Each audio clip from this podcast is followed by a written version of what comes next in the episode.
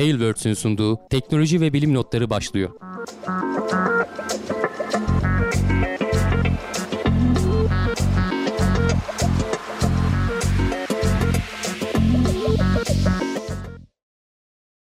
Teknoloji ve bilim notlarına hoş geldiniz. Ben Hamdi Kellecioğlu. Karşında Volkan Ekmen var. Nasılsın Volkan?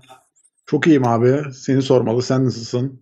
Ben de iyiyim. Gene her hafta olduğu gibi teknoloji ve bilim dünyasındaki haberlerle karşınızdayız. Var mı bir duyurun, aklına gelen bir şeyler? Abi şimdilik benim bir duyurum yok ama şeyden bahsederim. Senin sanırım bir duyurun olacak. Ondan sen bahsedersen evet, herhalde daha rahat olur. Hafta içerisinde... ODTÜ Biyoloji ve Evrim topluluğundan bir arkadaş mesaj attı. Biz ara ara duyuruyoruz aslında. Cevdet'te geçen sene hatta onlar yayınını da yapmışlardı. Bu Aykut Kence Evrim Konferansı oluyor her sene. Geçtiğimiz ayda 15.'si düzenlendi. Onun videolarını YouTube kanalına vermişler. İngilizce olanlarının altyazıları da var. Bazıları teorik düzeyde hani bilim dozu yüksek diyorlar ama bazılarının herkesin erişimine herkesin anlayabileceği seviyede olan videolar da var. Merak edenler Aykut Kence Evrim Konferansı diye YouTube'dan arayıp o videolara ulaşabilirler. Bundan sonraki herhalde senelerde yayınlanacak olanlar da orada yayınlanır. Bu sene dediğim gibi normalde hani ODTÜ Kültür Kongre Merkezi'nde oluyor her sene. Bu sene bu koronadan dolayı pek çok etkinlikte, organizasyonda olduğu gibi onlar da uzaktan yapmışlar. Bunu duyurmuş olalım. Evet, sonra da eğer senin söyleyeceğin bir şey yoksa bir özetle bakalım neler konuşacağız. Evet bu hafta. Abi. Gündem biraz tuhaf. Aslında açıkçası şimdi ilk başta Türkiye'den böyle gündemden haberlerimiz var. Yeni yasaklar falan filan geldi. Onları konuşuyoruz ve hemen ardından AstraZeneca aşısının etkinliği %76 olarak güncellendi. Onun hakkında konuşuyor oluruz ve biz biliyoruz ki COVID-19 aşıları şu an iğneyle işte damardan alınan tarzda aşılar. Bunun bir hap biçimindeki versiyonunu ilk klinik denemelere girecek, ayrıntılarına bakıyor oluruz ve ondan sonra uzaya çıkıyor olacağız. Ingenuity Nisan ayında ilk uçuş denemesini yapmaya hazırlanıyor. Mars'taki helikopterimiz, kuadrokopterimiz ya da oradaki ilk uçuş denemesine hazırlanıyor. Bakalım, onu heyecanla takip ediyor olacağız zaten. Ve kara delik etrafındaki bükülmüş ışık bize manyetik alanlar hakkında ipuçları vermiş. Onu gözlemlemişler. Gene haberin ayrıntılarına bakıyor oluruz. Ve bir Bayal Gölü'ne bir teleskop gönderildi. Hayalet parçacıkları araştırmak için. Çok tuhaf buldum. Bayağı da güzel yani bütçe de ayrılmış. Neler getirecek inceliyor oluruz. Ve bir yapay zekamız var. Münazara yapay zekası. Gelecekte insanları ikna etmekte zorlanmayacak yani. Bayağı geliştirmişler onu da. Oradan gene haberler var. Bakıyor oluruz. Ve egzersizlerden önce bir bardak kahve içmek daha kolay yağ yakmamızı sağlıyormuş. Bayağı da etkisi var açıkçası. %20'lere kadar çıkan. Gene haber içeriğinde ayrıntılarına bakarız. Ve fiyat etiketleri algımızı yönetiyor. Hani açıkçası bunu haber yapacak bölümü aslında bu hepimiz biliyoruz. Fiyat etiketlerinin algımızı yönettiğini ama güzel örnekler var içerisinde. Gene ona bakıyor oluruz. Ve tabii ki her zaman olduğu gibi sona böyle ilgi çekici tuhaf haberleri arıyoruz. Ön ayakları üzerinde yürüyen tavşanlar ve rüya gören ahtapotlar varmış. Yine onları da inceliyor olacağız. Sen istersen abi bize bugün işte COVID-19 gündemi, Türkiye'den de haberler var. Biraz onlardan bahset. Gündeme girişimizi yapalım. Mert Altıparmak demiş ki abi bir kere de şeyden bahsedin. Şu sesimi ayarlamaya çalışıyorum bir yandan da. Tamam. Bir kere de çok fenayım, dertlerim var diye girin yayına demiş ama yani yok şu anda öyle bir durum arkadaşlar.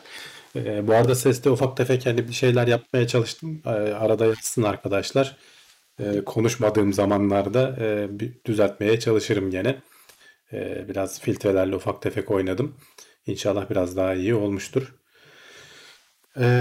Evet, korona haberleriyle istersen başlayalım. Evet. Az önce zaten gene duyurularda yapıldı. Cumhurbaşkanı çıkıp ne olacağını bu hafta, önümüzdeki ay hatta neler olacağından bahsetti. Biraz tırmanışa geçmişti vakalar. Geçen haftalarda da konuşuyorduk. Artık 30 bin sayıların üzerine çıktık. Vakalar da 1300-1400 rakamlara doğru gidiyor. Eğer önlem alınmazsa bu şekilde devam edecek gibi görünüyordu. Şimdilik cumartesi günleri açılan günleri geri kapattılar. Hafta sonları kırmızı olan illerde ki yani Türkiye'nin artık nüfusunun %80'inin yaşadığı 58'i yüksek riskli durumuna gelmiş. Dolayısıyla hafta sonları her yerde kapattılar. Ramazan yaklaşıyor. Ramazanla birlikte şeyleri de kapatacaklar. Restoran ve kafelerin de normal hani son bir ay şöyle artık aşılar iyice gelene kadar. Bu arada aşılarla ilgili bu hafta olumlu haberler geldi. Geçtiğimiz günlerde Çin'in büyükelçisi de Türkiye'deydi. Herhalde bir şekilde aradaki bağlantıyla sorunları falan çözdüler ki hem Biontek'in aşıları geliyor. Sağlık Bakanı onu duyurdu. Hem de Çin'den gelecek işte olan aşılar biraz daha herhalde seri elimize ulaşılacak. Çünkü gene rakamlarından bahsedildi. Hani Haziran'ın sonuna kadar 40 yaş ve üstü herkesi aşılamış olacağız diyorlar. İşte bu bayramın sonu zaten şimdiden 2 gün önce galiba 60 yaşın üzerine indirdiler en son seviyeyi. Evet aynen öyle. Tekrar herkes gidip 60 yaş üzeri olan herkes başvurup randevusunu alıp aşılanabiliyor. 15 milyon sayısında geçtik. Geçen hafta biz konuşurken 13 küsürdü. Şu son benim her hafta takip ettiğim grafik işte en çok nüfusa sahip 30 ülke içerisinde Türkiye 3. sırasını korumaya devam ediyor. İngiltere ve Amerika nüfusunun %50'sini İngiltere aşılamış durumda. Amerika'da %42-43'e gelmiş durumda. Geçen hafta konuşuyorduk, Amerika 6 milyon aşı yapıyor her gün. Rekor seviyelere ulaştı. Ama tabii nüfusları da çok fazla. Türkiye onların ardından 3. sırada, sonra İtalya, Almanya, Fransa falan diye gidiyor. Biz işte bir kere kendi vatandaşlarımızı falan kurtardıktan sonra herhalde artık ondan sonra dünyanın geri kalanına da aşıların dağıtılması falan süreçleri başlayacak diye umuyoruz. Şu anda herkes kendine saklıyor. Çin özellikle mesela farkındaysan nüfusu da çok tabii ki ama yani orantıladığın zaman da nüfusunun çok az bir kısmını aşılayabilmiş. Hani Sağlık Bakanlığı'na da sorduklarında neden gelmiyor, neden sorun oluyor falan dediklerinde de her ülke ulaşmakta çok zorlanıyor. Özellikle işte Çin'in hükümeti önce belli üretici firmalara belli sınırlar koyuyor. Önce bana vereceksiniz, ondan sonra diğer ülkelere vereceksiniz. En iyi ulaşanlardan biri genel olarak biziz diyorlar. Bu da hani grafiklerde de öyle de görünüyor zaten. İnşallah hani bu şekilde devam eder. Biraz daha hızlansa şu son vaka artışını da grafiklere de şey yapmış oluruz. Bakıyor oluruz. Rahat atlatmış oluruz en azından. Hı-hı. Yani tek tesellimiz 65 yaş üzerini en azından hani ciddi anlamda aşıladığımız için herhalde hayatını kaybedenlerin sayısı eskiye göre daha az olacaktır. Oran anlamında sayı belki çok olur. Çünkü bu şu son pikte şeyin çok yüksek olduğunu söylüyorlar. İngiltere mutasyonunun oradan gelen mutasyonun çok yüksek olduğunu ve onun da çok hızlı yayıldığını biliyoruz. Etkisi daha fazla değil, öldürücülüğü daha fazla değil ama çok hızlı yayılabiliyor. Daha kolay yayılıyor. Çocuklar üzerinden de geçiyor diyorlar. Dolayısıyla dikkatli olmakta fayda var. Yani hala şurada az bir şey kaldı. Havalarda daha tam ısınmadı. Biraz daha dişimizi sıkalım. Bu arada dikkat edelim. Şunu da ekleyeyim abi. Hani şey dedik, aşılar ülkeler kendilerine saklıyor falan dedik ama mesela Türkiye Bosna Hersek'e 30 bin doz Sinovac aşısı gönderdi. O da dün vardı mesela onların eline. Hani bazen öyle tamamen de kendine saklamıyor. Yani böyle bir yardımlaşma gibi işte Türkiye'nin mesela Bosna Hersek'e yaptığı gibi böyle ufak yardımlaşmalar da var. Hani tabii bu tartışılabilir bir konu. Gönderilmesi gerekir miydi, gerekmez miydi diye. Ama hani onlar da 30 bin doz belki de ülkeler arasındaki böyle ilişkiyi güçlendirmek adına güzel bir hamle yani, tabii ki sonuçta yani. İş tamamen hani siyaset, politika, işte tabii çeşitli stratejik kararlar işin içine giriyor. Burada bunları devletler hani bunları da gözetmek zorundalar. Burada çünkü şeyi de görüyorsun hani Batı dünyası tamamen kendi çünkü çok ciddi paralar da dönüyor burada. Kendi geliştirdikleri ürünleri tercih ederlerken hani sanki Rusya'nın geliştirdiklerini, Çin'in geliştirdiklerini tamamen yok sayıyorlar. Neredeyse yani. Ama diğer işte ülkelerde bizimki gibi ülkelerde nispeten daha esnek davranıp oralardan alabildiği kadar her yerden alıyorlar. Hani şeylerle de görüşmeye başlandı deniyor. Sağlık Bakanlığı'ndan duyduğum kadarıyla yani okuduğum kadarıyla o kadar bağlantımız yok diyecek kadar da AstraZeneca ile görüşmeler başladı diyorlar. Aynı zamanda Rusların o Sputnik 5 aşısıyla ilgili de üretim anlamında Rusların üretimde sıkıntısı varmış. Onlarla da görüşme başlandı diyor. AstraZeneca demişken onunla ilgili bir haber var. Evet. Aslında hani bu haber çok şey değil. Daha önce %79 falan olarak açıklanmış olan veri Amerika'da işte 32 bin insan üzerinde yapılan denemelerden sonra %76 olarak değerlendirildi. Güncellendi diyelim. Ama bu bizim hani daha önce de konuştuğumuz gibi bu rakamlara çok takılmamak lazım. Bununla ilgili güzel bir video yapmış aslında. Vox, onu ben paylaşmak istedim. Farklı aşıların şeylerin karşılaştırılamaz birbiriyle diye. Hani kısaca biraz burada anlatılanlara şey yapayım. Bir kere aşıların denemelere başlayıp bitirdikleri zamanlar birbirinden farklı. Dolayısıyla burada bak mesela şu anda ekranda Moderna ile Pfizer'in aşılarının başladığı. Geçen sene Ağustos'ta başlamıştı. İşte Kasım'ın ortalarına kadar falan aşılanma çalışmaları faz çalışmaları yapılmış. Dolayısıyla aşıları yapılan insanların maruz kaldığı hastalık ve virüs yükü farklı. Diğer aşılar bunlardan biraz daha sonra testler başlıyor. Mesela Johnson & Johnson'ın ki Ekim'in ortalarından başlayıp Ocağa kadar bir aralıkta faz çalışmaları yapıyor. Dolayısıyla aşı yaptığın kişilerin maruz kaldığı virüs miktarı farklı oluyor. Dolayısıyla bu ikisini birbiriyle birebir karşılaştıramazsın diyorlar. Zaten aşıların şeyleri de farklı. Teknolojileri de farklı. Dolayısıyla hani Pfizer %95 koruyor. Johnson & Johnson işte şu kadar koruyor falan. Bunu söylemek, karşılaştırmak doğru değil diyorlar. Zaten hani bizim de daha önceki programlarda da söylediğimiz gibi de söylemişler bu arada. Farklı ülkelerde şeyler yapılıyor. Bu faz çalışmaları yapılıyor. Kaldı ki bu varyantları da çıktı. Mesela Moderna ile Pfizer'ın yaptığı zamanlarda tek bir varyanttan bahsediliyordu. Şimdi artık bu Johnson & Johnson testleri yapıldığında Güney Afrika, işte Brezilya varyantları falan da var. Dolayısıyla yani bunlar hep sonuçları etkileyen şeyler. O yüzden birebir karşılaştırmamak lazım diyorlar. Burada önemli olan şu şeyde de şeyleri anlatmışlar. Nasıl hesaplandığını falan anlatmışlar. Önemli olan şu grafikte anlatılan o. Önemli olan hani en kötü ihtimalde ölüm, en iyi ihtimalde de hiç geçirmiyorsun. Hastalık geçirmiyorsun. Önemli olan senin şu arada bir yerde, yani çok ağır şartlarla, yani en iyisine karşı hiç hastalığı geçirmeyeceksin gibi korumuyor. Hastalığı geçirsen bile hafif ağıra kaçmadan, hastanelik olmadan atlatmanı sağlaması yeterli diyorlar. Şu tam orta noktalara geliyor diyorlar. Bütün aşılarda şu ana kadar hani insanların onayladığı ve insanlar üzerinde kullanılan aşıların hepsi de bunu sağlıyor zaten. Dolayısıyla rahat olmak lazım. Hani şimdi bunu özellikle şeyden dolayı söylüyorum. Pfizer'in aşıları da gelmeye başladı. Onlar nasıl vurulacak, kime vurulacak falan bunlar hep konuşuluyor şu anda. İşte Sağlık Bakanı dedi ki sırası gelene rastgele vurulacak. Tabii ki onların saklama koşulları biraz daha -70 derecelere falan gerektirdiği için her yere verilemeyecek muhtemelen. Aile sağlığı merkezleri değil de hastanelerde yapılacak. Sırası gelene vuracağız diyorlar o aşıları da. Dolayısıyla şeye takılmamak lazım. Önemli olan aşıya ulaşım. Bir şekilde aşılar gelsin. Aşımızı olalım. Hangi marka ne olduğu önemli değil. Görüldüğü gibi zaten artık 15 milyon kişiye de uygulandı. Yan etkiler falan da öyle çok büyütülecek şeyler değil. Geçirenler genelde hafif atlatıyor. Yan etkilerden bahsediyorum. Virüse karşı da işte hastalansan bile hastanelik olmuyorsun. Yoğun bakımlık olmuyorsun. En önemli olan şey bu. Bir yandan da konuşuyoruz. Sen başlangıçta söyledin. Artık normal işte şırıngayla aşılanmanın yanında farklı tekniklerle, bir tanesi Türkiye'de de var. İşte burundan sprey üzerinde çalışıyor. Onun da faz çalışmalarına başlanmak üzereymiş. Bu sonbahardan sonra faz çalışmaları hızlı bir şekilde tamamlanırsa belki yazdan sonra aşı olmak yerine belki burundan sprey. Çünkü bunların hani aşıların ne kadar devam edeceği, ne kadar etkinliğini koruyacağını bilmiyoruz. Belki tekrar olmamız gerekecek.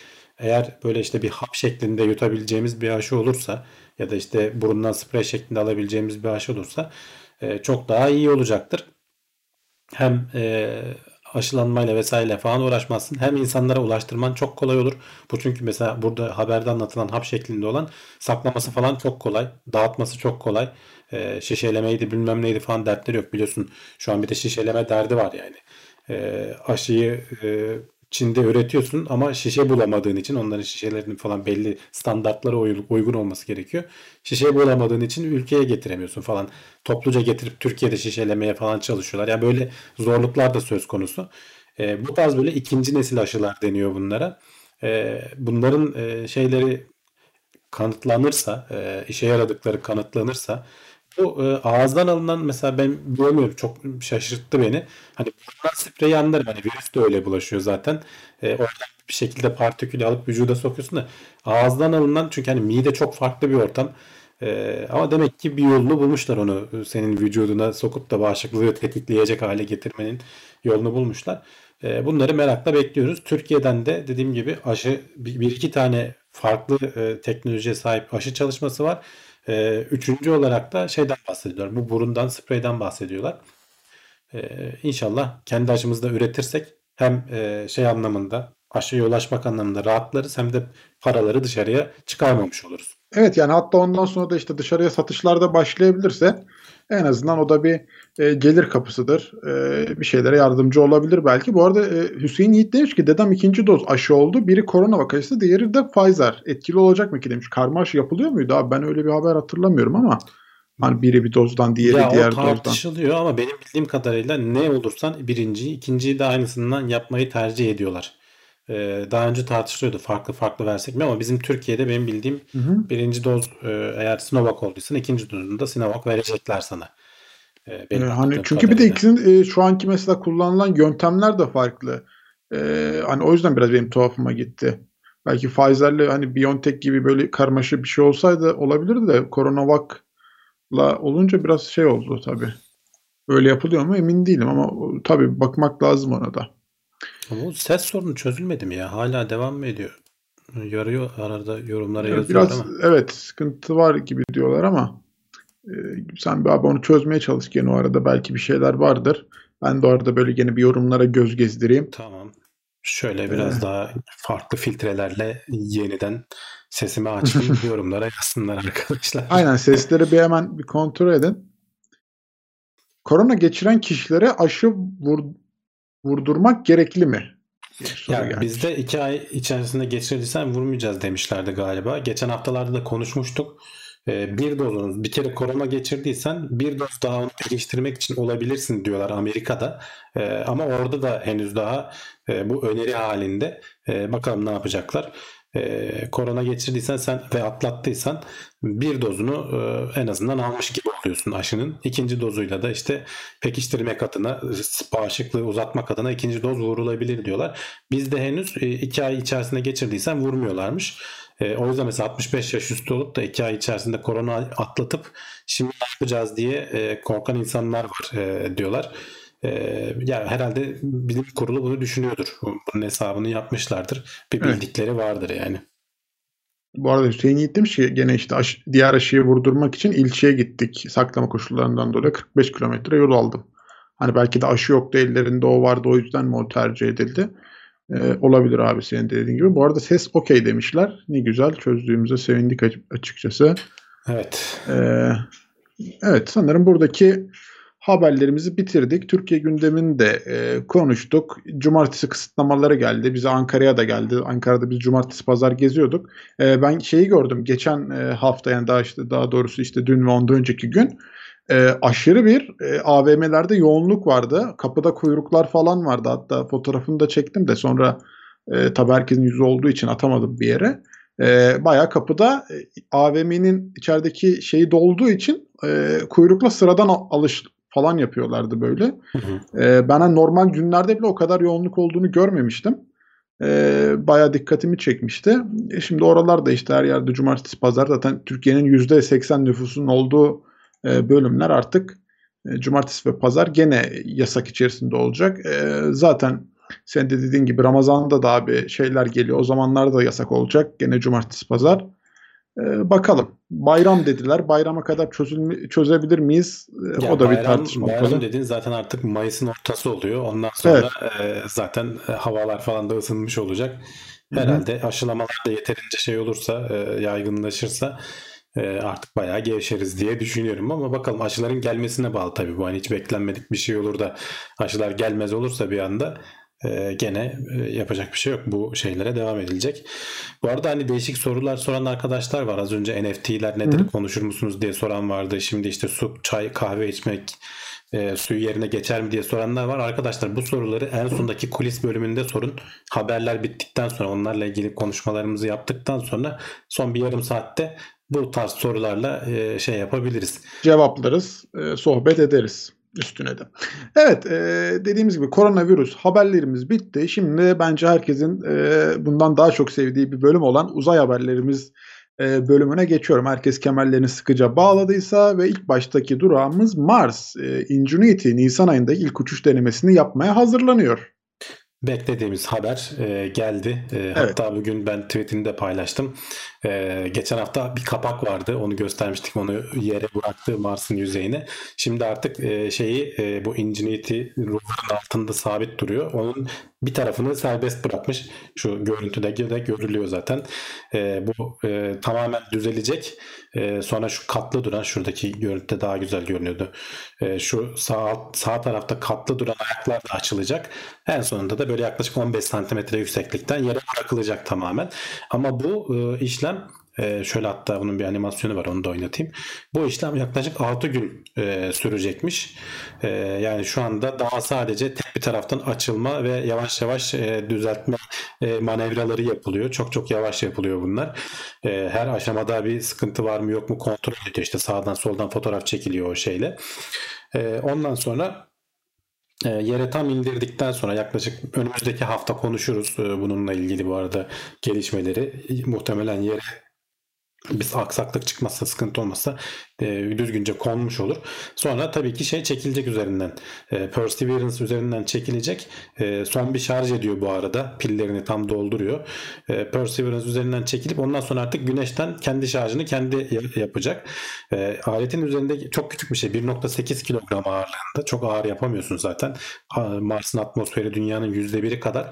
Bu az önce ekranda gördüğünüz animasyondaki şeyler, pervaneler dünyadakinin 10 katı falan hızlı dönmesi gerekiyor ki yeterince itme kuvveti oluşturabilsin ve o 2 kiloluk şeyi yerden kaldırabilsin. Bunun için de işte hem enerjisini güneşten alıyor. Çok fazla da bir şey koyamıyorsun aletin üzerine. Sonuçta Mars'ın bu aletin o altındaki o kare kutu kısmında kutu gibi olan kısım Mars'ın gecelerine dayanabilir olması lazım. O soğukta kendini sıcak tutabilir olması lazım. Ingenuity şimdilik Perseverance şimdilik bunu sağlıyordu. Onun biliyorsun üzerinde radyo var, RTG denilen nükleer bir kaynak var. Elektriğini oradan üretiyor. Dolayısıyla hani elektrik ona çok sorun olmuyor ama Ingenuity'de diyorlar ki 25 saat eğer üzerinde şeyi çok fazla durmayacak. Yani Perseverance üzerinde bir günden fazla dursa şarjı biteceği için kendini ısıtırken tekrar o soğuktan etkilenip tekrar kendine gelemeyebilir diyorlar. Dolayısıyla yere indirdikten sonra hemen çekilip yaklaşık böyle bir 60 metre falan uzağa gidecek. 60 metre uzaktan artık Perseverance'ın şeyini izleyecek. Orada da ne yapacaklarmış? Önce ufak tefek tabi denemeler yapacaklar. Üzerindeki pervaneleri, 2 tane pervanesi var ters yönlere dönen. Önce bir 2000 küsür devir, tam burada devirde yazıyorlar. Yani böyle çok saçma bir rakam. 2567 gibi, hani atıyorum şimdi sayıyı ama o devire getireceklermiş. 30 saniye boyunca çalıştıracaklar. Bu uçmayacak. Sadece her şey düzgün çalışıyor mu? Herhangi bir bozukluk var mı? İşte pervaneler yalpalama yapıyor mu vesaire falan, bunlara bakacaklar. Bundan sonra işte hedef dedikleri tarihte 8 Nisan. 8 Nisan'da eğer bir aksilik olmazsa, hava durumu vesaire falan uygun olursa, çünkü yani yan rüzgarlar vesaire falan olmamasını tercih ediyorlar. Gerçi dediğim gibi atmosfer dünyanın %1'i.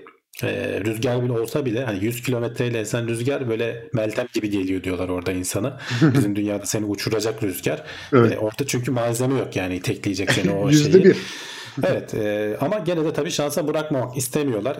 Bu tamamen bir demo görevi. Onu da tekrar söyleyelim. Hani başka bir şeyde, gezegende uçabildiğini güçle uçurabilen, hani şeyde bir miktar uçuyor aslında, hani Perseverance inerken o kapsül de atmosferde böyle hareket ederek uçuyor aslında bir nebze, ama hani güç üreterek kendi kendine ve istediğin yere giderek uçma şeyini ilk defa bununla yapmış olacağız. İşte hani biz hevesle, herkes merakla bekliyor. 4 kere falan, yani ilk uçuş denemesinde 3 metre falan yükselecek yerden ve sonra tekrar yere geri konacak. Şey yapmayacak, hani bir yerlere hareket etme vesaire falan yapmayacak. Ondan sonra da planlanan 4 kere daha uçması aslında ve bütün bu görevler 30 gün sürecek. Çünkü diyorlar ki hani Perseverance fazla uzaklaşamıyor bunun yanından. Bu şeyleri hem gözlemleyebilmek için hem de verileri alıp dünyaya aktarabilmek için. Perseverance'ın kendi işi var. Yani o da gidip de Mars'ta canlılık arayacak. Taş toprak bıkacak.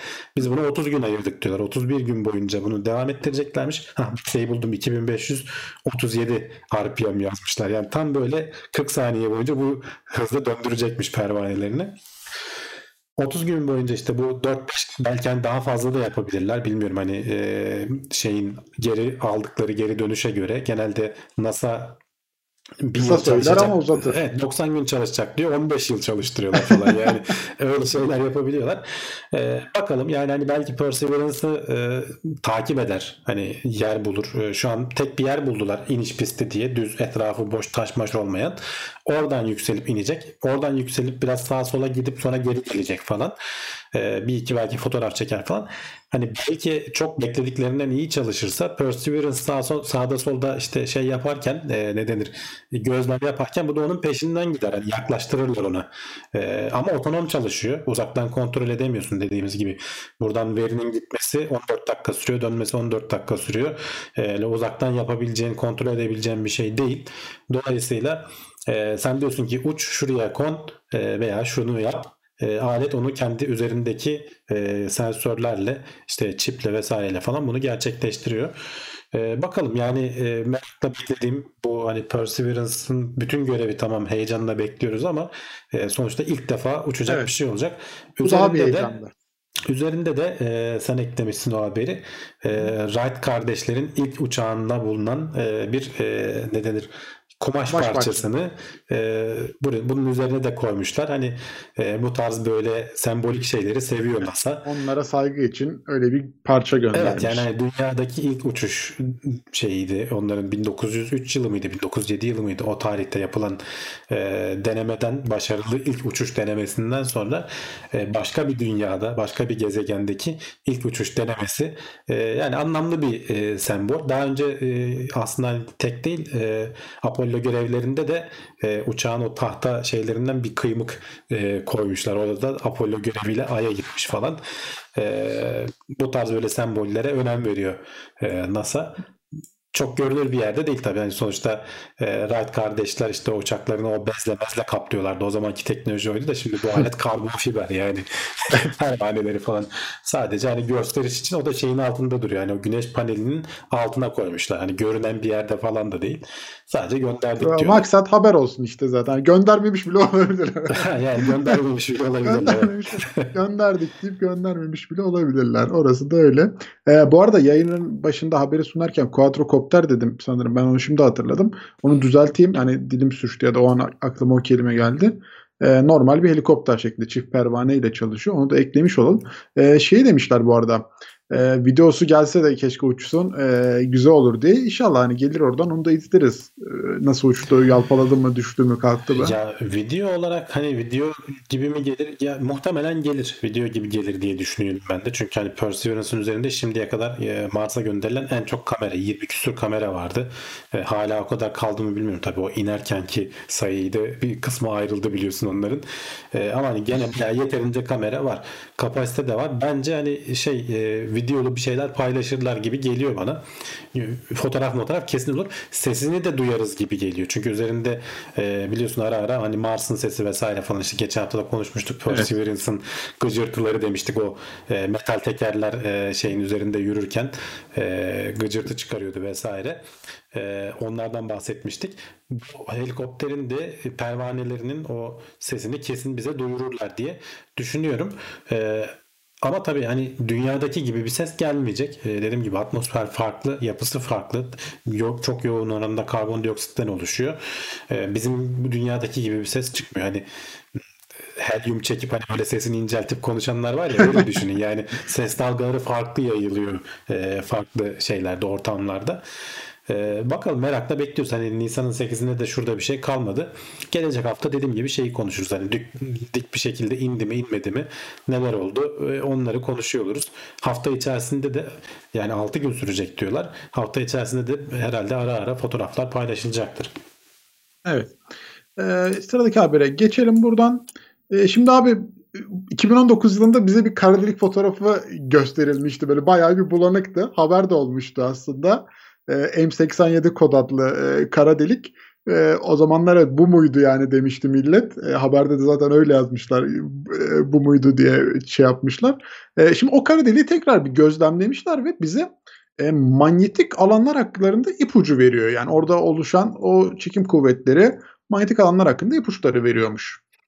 Evet, yani burada 2019 yılında işte bahsettiğimiz haber, o Hı-hı. zamanlar konuşmuştuk. Ekranda da şimdi görüntüsünü göstereceğim. Aslında gerçek görüntüsü şöyle bir şeydi. Biraz üzerinde oynanmış tabii bu. Yani böyle bir kahve lekesi gibi bir şey. Bunu mu bekledik falan dedik diye konuştuğumuzu hatırlıyorum. Bu devasa bir şey tabii. Şu ortasındaki kara delik dediğimiz hani alanın genişliği bile yani Güneş sisteminin en dış çeperine falan denk geliyor. Biz onun etrafındaki sıcak gazın fotoğrafını çekebildik aslında ve bunun için de böyle terabaytlarca veriler toplandı. Bunlar işte böyle çok böyle dahiyane yöntemlerle birleştirildi vesaire falan. Ama tabii bu veriler sadece o zaman bize gösterilen veriler değildi. Buradan toplanan veriler hala işlenmeye devam ediyor ve bu kara deliğin bu ışık verilerinden şeyi de algılayabiliyormuşuz. Bunların polarizasyonundan, ışığın polarizasyonu demek de şöyle bir şey. Şimdi ışık bir dalga ya, bu şekilde geliyor.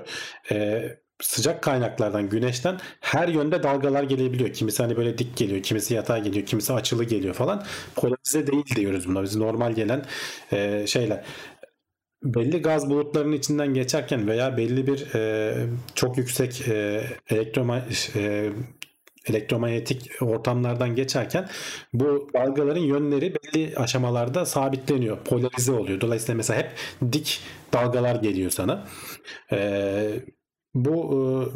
Bunun aldığımız bu ışık verilerinin polarizasyonuyla da kara deliğin etrafındaki elektromanyetik dalgaların veya kütle çekiminin nasıl dağıldığını gözlemleyebilmişler.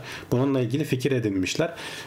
Bu niye önemli dersen, gözlemleyemiyoruz. Hep dolaylı yöntemlerle gözlemlememiz gerekiyor kara deliği. Yani çünkü kara delik, yani başka hiçbir şey dışarıya sızmıyor. Işık bile sızmıyor. İşte hep etrafındaki böyle etkileriyle gözlemleyebiliyoruz. Şimdiye kadar hep kütle çekimle etrafına verdiği şeylerle gözlemleyebiliyorduk. Bu artık hani bunun yeni bir versiyonu.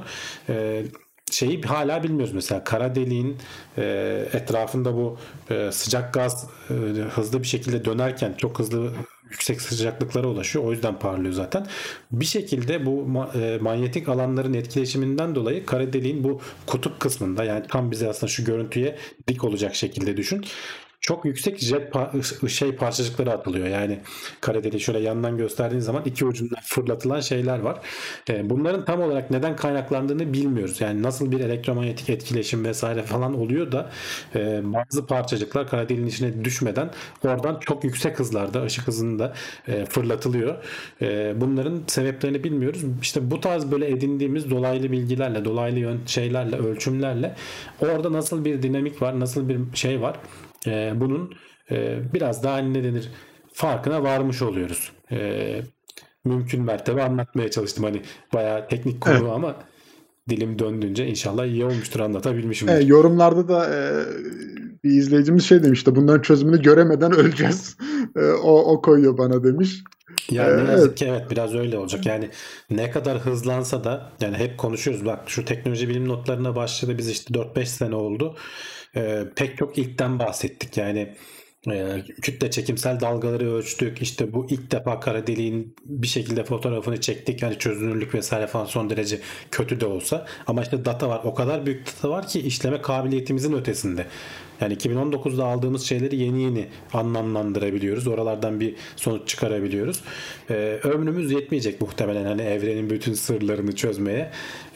Birazdan gene sıradaki haber de buna benzer bir haber. İnsanoğlu çok akla ziyan şeyler yapıyor. En azından küçük bir kısmı diyelim hani bilim insanları. Evet. Olduğu kadar yani hız artıyor. Şöyle söyleyelim, şimdiye kadar yaşamış insan açısından en şanslılarıyız. Gelecekteki nesiller bizden daha şanslı olacaklar kesinlikle ama biz de geçmiştekilerden daha şanslıyız.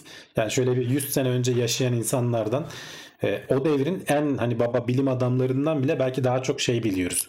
Belki hani kafamız onlar kadar çalışmıyor ama bilgi olarak, bilgi birikimi olarak, insanlık olarak daha fazla şey biliyoruz. Bu da bence çok etkileyici şeylerden biri yaşadığımız çağlardan. Evet, ulaşması gibi da bir o kadar kolay artık yani. Çok kolay, bilgilere. Çok kolay, inanılmaz. Hı. Yani. Yani böyle detaylıca ansiklopediler karıştırmak falan gerekmiyor yani. Ya, tabii canım işte yani iki tıkla bulabiliyorsunuz. Az önce ekrandan hani paylaşıyoruz işte çektiğimiz kara deliğin fotoğrafı. O verilerin işte toplanması, aktarılması vesaire falan bir araya getirilmesi işte bilgisayar ağları üzerinden falan gerçekleştiriyor. Yani inanılmaz dönemlerde yaşıyoruz.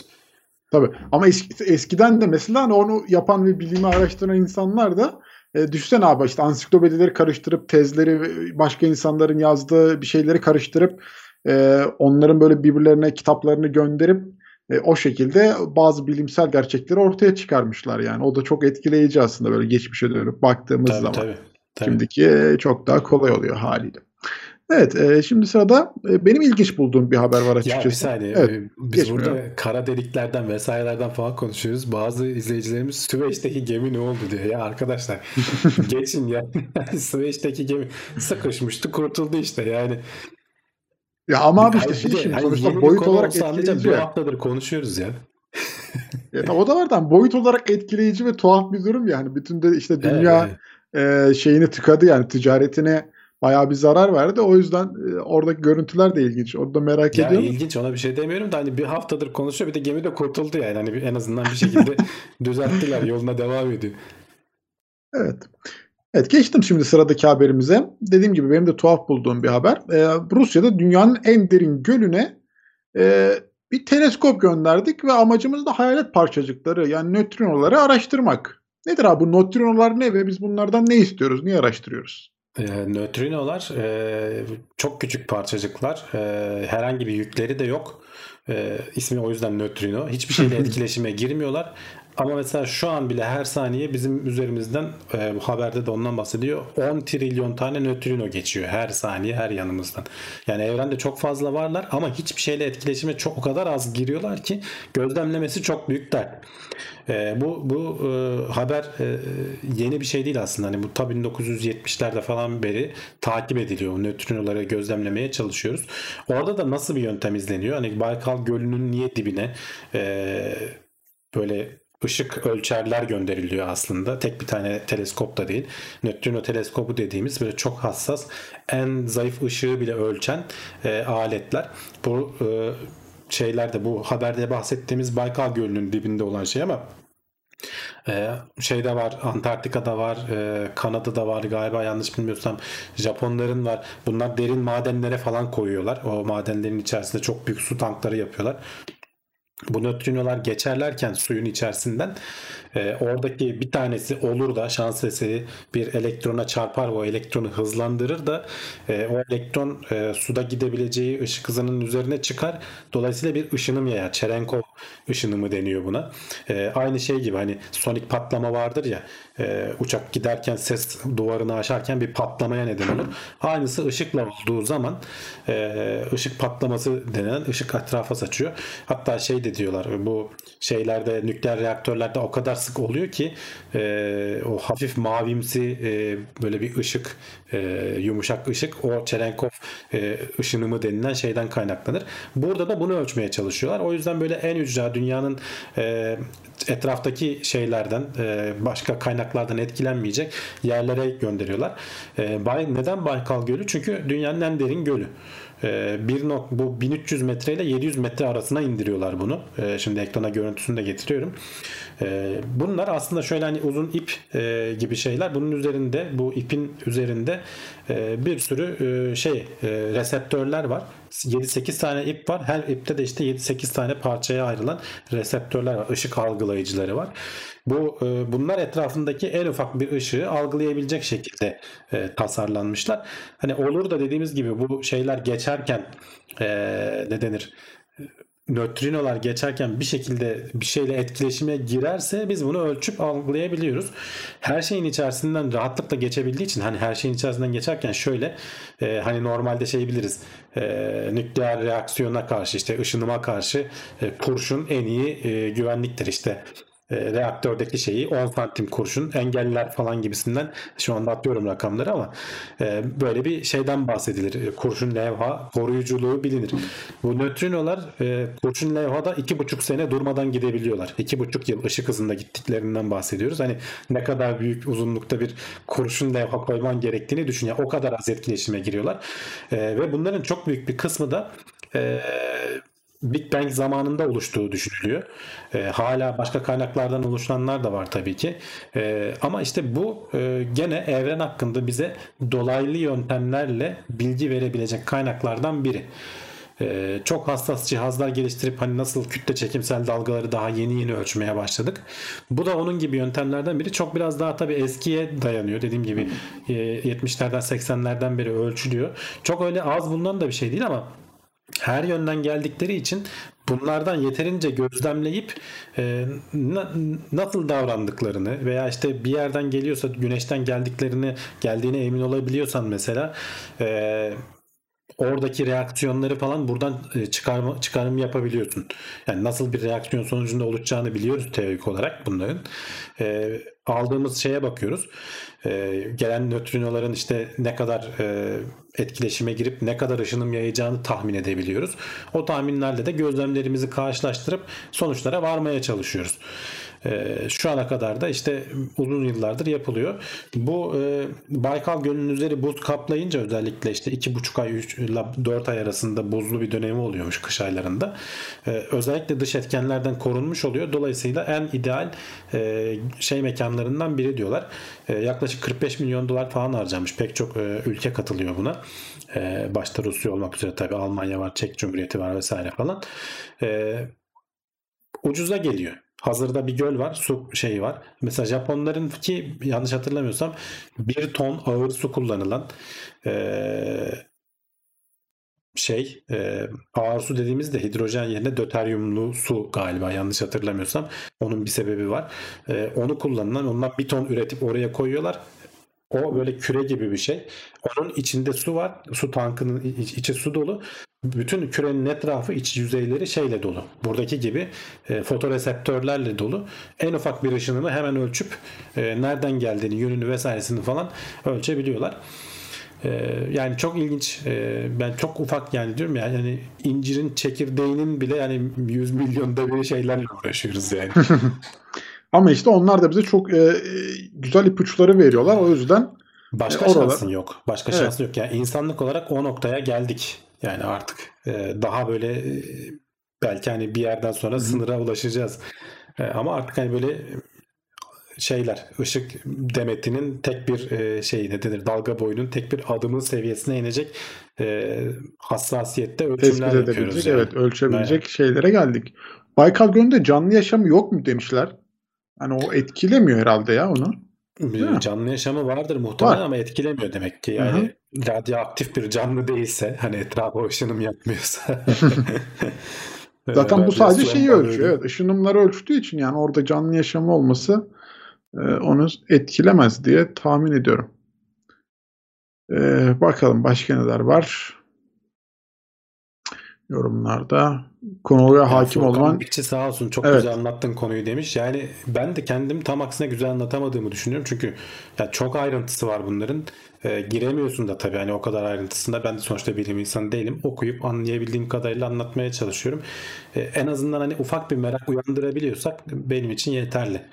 Merak eden zaten hani kaynakları veriyoruz. Kendisi girip bunlara bakabilir. Evet, ağzına sağlık abi, gerçekten güzeldi. Bu arada kaynaklar demişken şeyden de bahsedelim. Şimdi burada anlattığımız içeriklerin tamamının kaynağını teknoseyir.com'da bulabilirsiniz. Orada yazıyoruz bunları, açıklamalarını. Ve gene bizi işte bu yayınları da beğeniyorsanız aşağıdan beğen tuşuna basarak, kanala abone olarak, ücretli abonelikten, katıldan da destek verebilirsiniz. Oradan da bütçenize uygun bir aboneliği seçerek destekte bulunursanız içeriklerin daha güzel, daha ileri ve daha, en önemlisi de sürdürülebilir olmasını sağlarsınız. Bu arada Twitch'te de yayınlar devam ediyor. Orada da Amazon Prime'larınız varsa onları da Twitch'teki TeknoSeyir kanalına kullanabilirsiniz. Orada da yayınlar bayağı zevkli. Mesela biz cumartesi günleri genelde Murat abiyle FPS tarzı oyunlar oynuyoruz. Cumartesi gecesi ateşi. Evet, cumartesi gecesi ateşi. Hani hiç gelmediyseniz oralara da bekleriz. Seviyorsanız eğer ki böyle şeyleri. Orada da sohbet muhabbet gene Murat abiyle koyu haliyle. Oralara da bekleriz diyelim. Benim de Twitch kanalım var. Oraya da takip etmek ya da abone olmak isterseniz Zisseknet adıyla aratıp bulabilirsiniz diyelim. Ve sıradaki... Dengesizin tersten yazılışı evet, diye söyle de. Onu da her zaman... Segment diye anlaşılmıyor çünkü. Anlaşılmıyor. Dengesiz tersten yazabilenler varsa onlar takip edebilirler. Teşekkür ederiz. Evet, şimdi buradaki haberlerimiz bitti. Münazara yapay zekası var. Ona geçiyorum hemen. Şimdi abi bu şey yapmışlar. Oturmuşlar, uğraşmışlar 2 yıldır ve insanlara tartışabilecek düzeyde bir yapay zeka geliştirmişler ve bayağı ileride de deniyor ki onları yenmek bayağı zor olacak. Yani ben burada bir videosu da var. Haberin içeriğinde girip bakabilirler. 45 dakikalık falan bildiğim münazara. Yani bir konu belirliyorlar. Konu da şu, videodaki konu. İşte okul öncesi eğitimi devlet desteklemeli mi, desteklememeli mi? 2 kişi yani münazarada nasıl olur? Önce sen bir taraf seçersin veya rastgele işte kura çekersin. Önce işte argümanlarını sıralarsın. Sonra karşı taraf argümanlarını sıralar. Sonra onun argümanlarını birbirleri çürütürler. Bir ikinci 4-5 dakikalık bir süre olur. En sonunda da bir kapanış konuşması yaparsın. Burada da aynı şekilde zaten hani karşısından insan olarak çıkardıkları Harishnat Tarajan da bayağı uzman bir münazaracı. Bu hani hem sunum anlamında hem işte argümanları onu dinlerken oluşturma anlamında falan hani büyük yetenek isteyen işlerden biri. Eskiden okullarda biz yapardık. Şimdi bilmiyorum hani yapılıyor mu münazara. Çok öyle güzel bir şeydir aslında. Yani, evet, çok zevkli. Ben de yapmıştım zamanında. Yapılması lazım yani. Bence hani buna önem verilmesi lazım. Ama elimizden gidecek gibi görünüyor. Çünkü bu IBM'in geliştirdiği, ki bu 2019 yılındaki video, IBM'in geliştirdiği bu yapay zeka konuyu o anda alıyor. Tabii ki hani daha önceden yüklenmiş işte milyonlarca bir şey kütüphanesi var elinde. Database var. Database kütüphanesi var. 400 milyonluk işte text vesaire makale vesaire falan kütüphanesi var elinde. Ama burada zaten önemli olan şu. Sen bir konuyu veriyorsun. Bu arada adamı da dinliyor. Adamın söylediklerine karşı argüman üretiyor. Yani argüman çıkarıyor şeyden.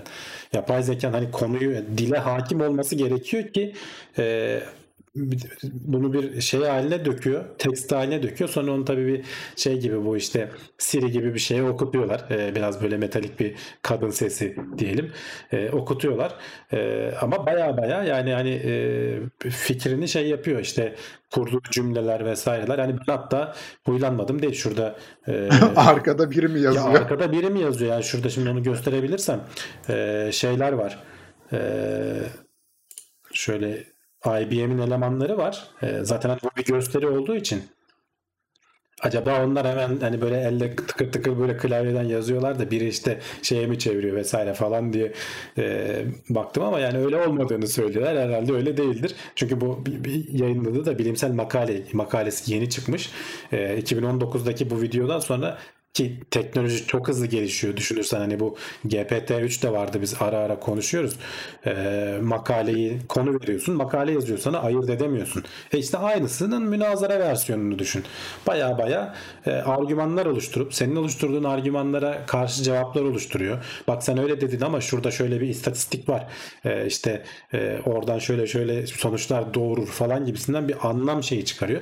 Tabii ki hala bizim anladığımız anlamda bir şeyleri anlayamıyor ama Yani baya baya hani Turing testini geçer. Hani söylemesen sadece sesini dinletsen, o ses tane biraz daha tonlaması falan robotik olmasa ayırt edemezsin. Sanki iki tane münazara yapan insan dinliyormuş da birbirleriyle karşı şey yapıyorlarmış diye. Bu münazaranın sonunda insan olan kazandı. Bu Haris abimiz nasıl kazanıyor? O da şöyle: başlangıçta sana konuyu söylüyorlar, herkes oyluyor, katılıyorum katılmıyorum diye. Sonrasında tekrar münazaradan sonra tekrar oylatıyorlar sana. İlk başta işte devlet okulları desteklesin diyenler %79 iken 63'e mi ne inmiş? Hariç abimiz ikna etmiş herkesi devlet desteklemesin. Helal olsun. Ama yani dediğim gibi hani henüz daha geçemiyor ama gün gelecek. İşte bu satrancın başında olan, Go'nun başından geçen bütün serüvenler münazaranın başından da, insanlığın başından da geçecek. Çatır çatır yapay zekalar bizimle tartışacaklar, didişecekler, bizi ikna edecekler günün sonunda. Evet, yani belki politikacılar şeye çıkmayacak, ne denir, seçim şeylerinde çıkıp kendileri konuşmak yerine onların yapay zekaları ya da onlara cevap vermek için, zaten Hariç de şeyi söylüyor, politikacılar hani doğrudan olmaz, insan karşısında başka bir insan görmek ister, ama şeyi söylediler en sonunda, sen nasıl buldun diye ona da sordular. O da diyor ki yani tamam diyor, önümüzü geçecek durumda değil ama diyor insanlara destek olmak açısından hani ben bunu tamamlayıcı bir teknoloji olarak düşünüyorum diye söylüyor. Yani biz hep yapay zeka bizi yok etti, elimizi bize ele geçirecekler, köleleştirecekler diye düşünüyoruz ama hayır, bize destek olacaklar. Yani bu işte münazarada böyle, belki doktorun kanı koymasında böyle, bu münazara zaten şeyle çok benzer, ne denir, hukuksal süreçlerle çok benzer. Avukatlara belki destek olacak, belki hakimlik yapacak, hakimlere destek olacak falan. Yani bu aşamaya artık geliyoruz. Belki önümüzdeki 10 yıl içerisinde baya baya her şeyin, herkesin bir asistanı olacak. Bir doktor eskiden atıyorum günde 10 hastaya bakıyorsa, bu asistanın da desteğiyle belki 20 hastaya bakacak. Yani çok büyük bir verimlilik getirecek bunlar bize. Zaman içerisinde belki de geçecekler ve artık tamamen onlara güvenir hale geleceğiz. O da ayrı konu. Evet, yani mesela şeyi çok aklıma yattı. Mesela bu Orçun da yazmış, hani prompter'a bağlarsın seçimi kazanırsın demiş. Mesela orada şey olabilir, hani bazen böyle siyasiler düşünmeden bazı kelimeleri söylüyorlar ama orada işte o konu olsa ve onları böyle düşünmeden söylediği kelimelerde önlerini kesse, aslında o gaflar maflar ortaya çıkmaktan biraz daha azalır diye düşünüyorum açıkçası. Hani orada etkili olabilir. Bu arada süper öyle yorumlar gelmiş. Evet, yani onları okuyamıyorum bazılarını. Ahmet Çağrı mesela Karaca demiş ki lafa bakarım, laf mı diye, söyleyene bakarım adam mı diye. Üstlerde de bazı siyasi yorumlar var da ben şey burada söylemedim. İşte, yok hayır, burada da çok güzel yani. Sen Abdülhamit'i savunun diye yani zeka çıkıyor karşında sana. Evet, çok şey bir laf yani. O ikna edici bir laf açıkçası. Onu söylediği zaman. Yani gün gelecek belki böyle, hatta belki iki yapay zekayı birbirine böyle çakıştıracağız yani. Belki bir Google ekibi olacak, bir IBM ekibi olacak. Bunlar birbirleriyle bir konu üzerinde rekabet edecekler. Ama tabii işte bizimki gibi böyle duyguları olup delilenip sinirlenen tipler olmadığı için öyle şeyler görmeyiz. Masayı konuşma falan sen Abdülhamit'i savundun falan veya programı terk edip giden yapay zeka olmaz herhalde.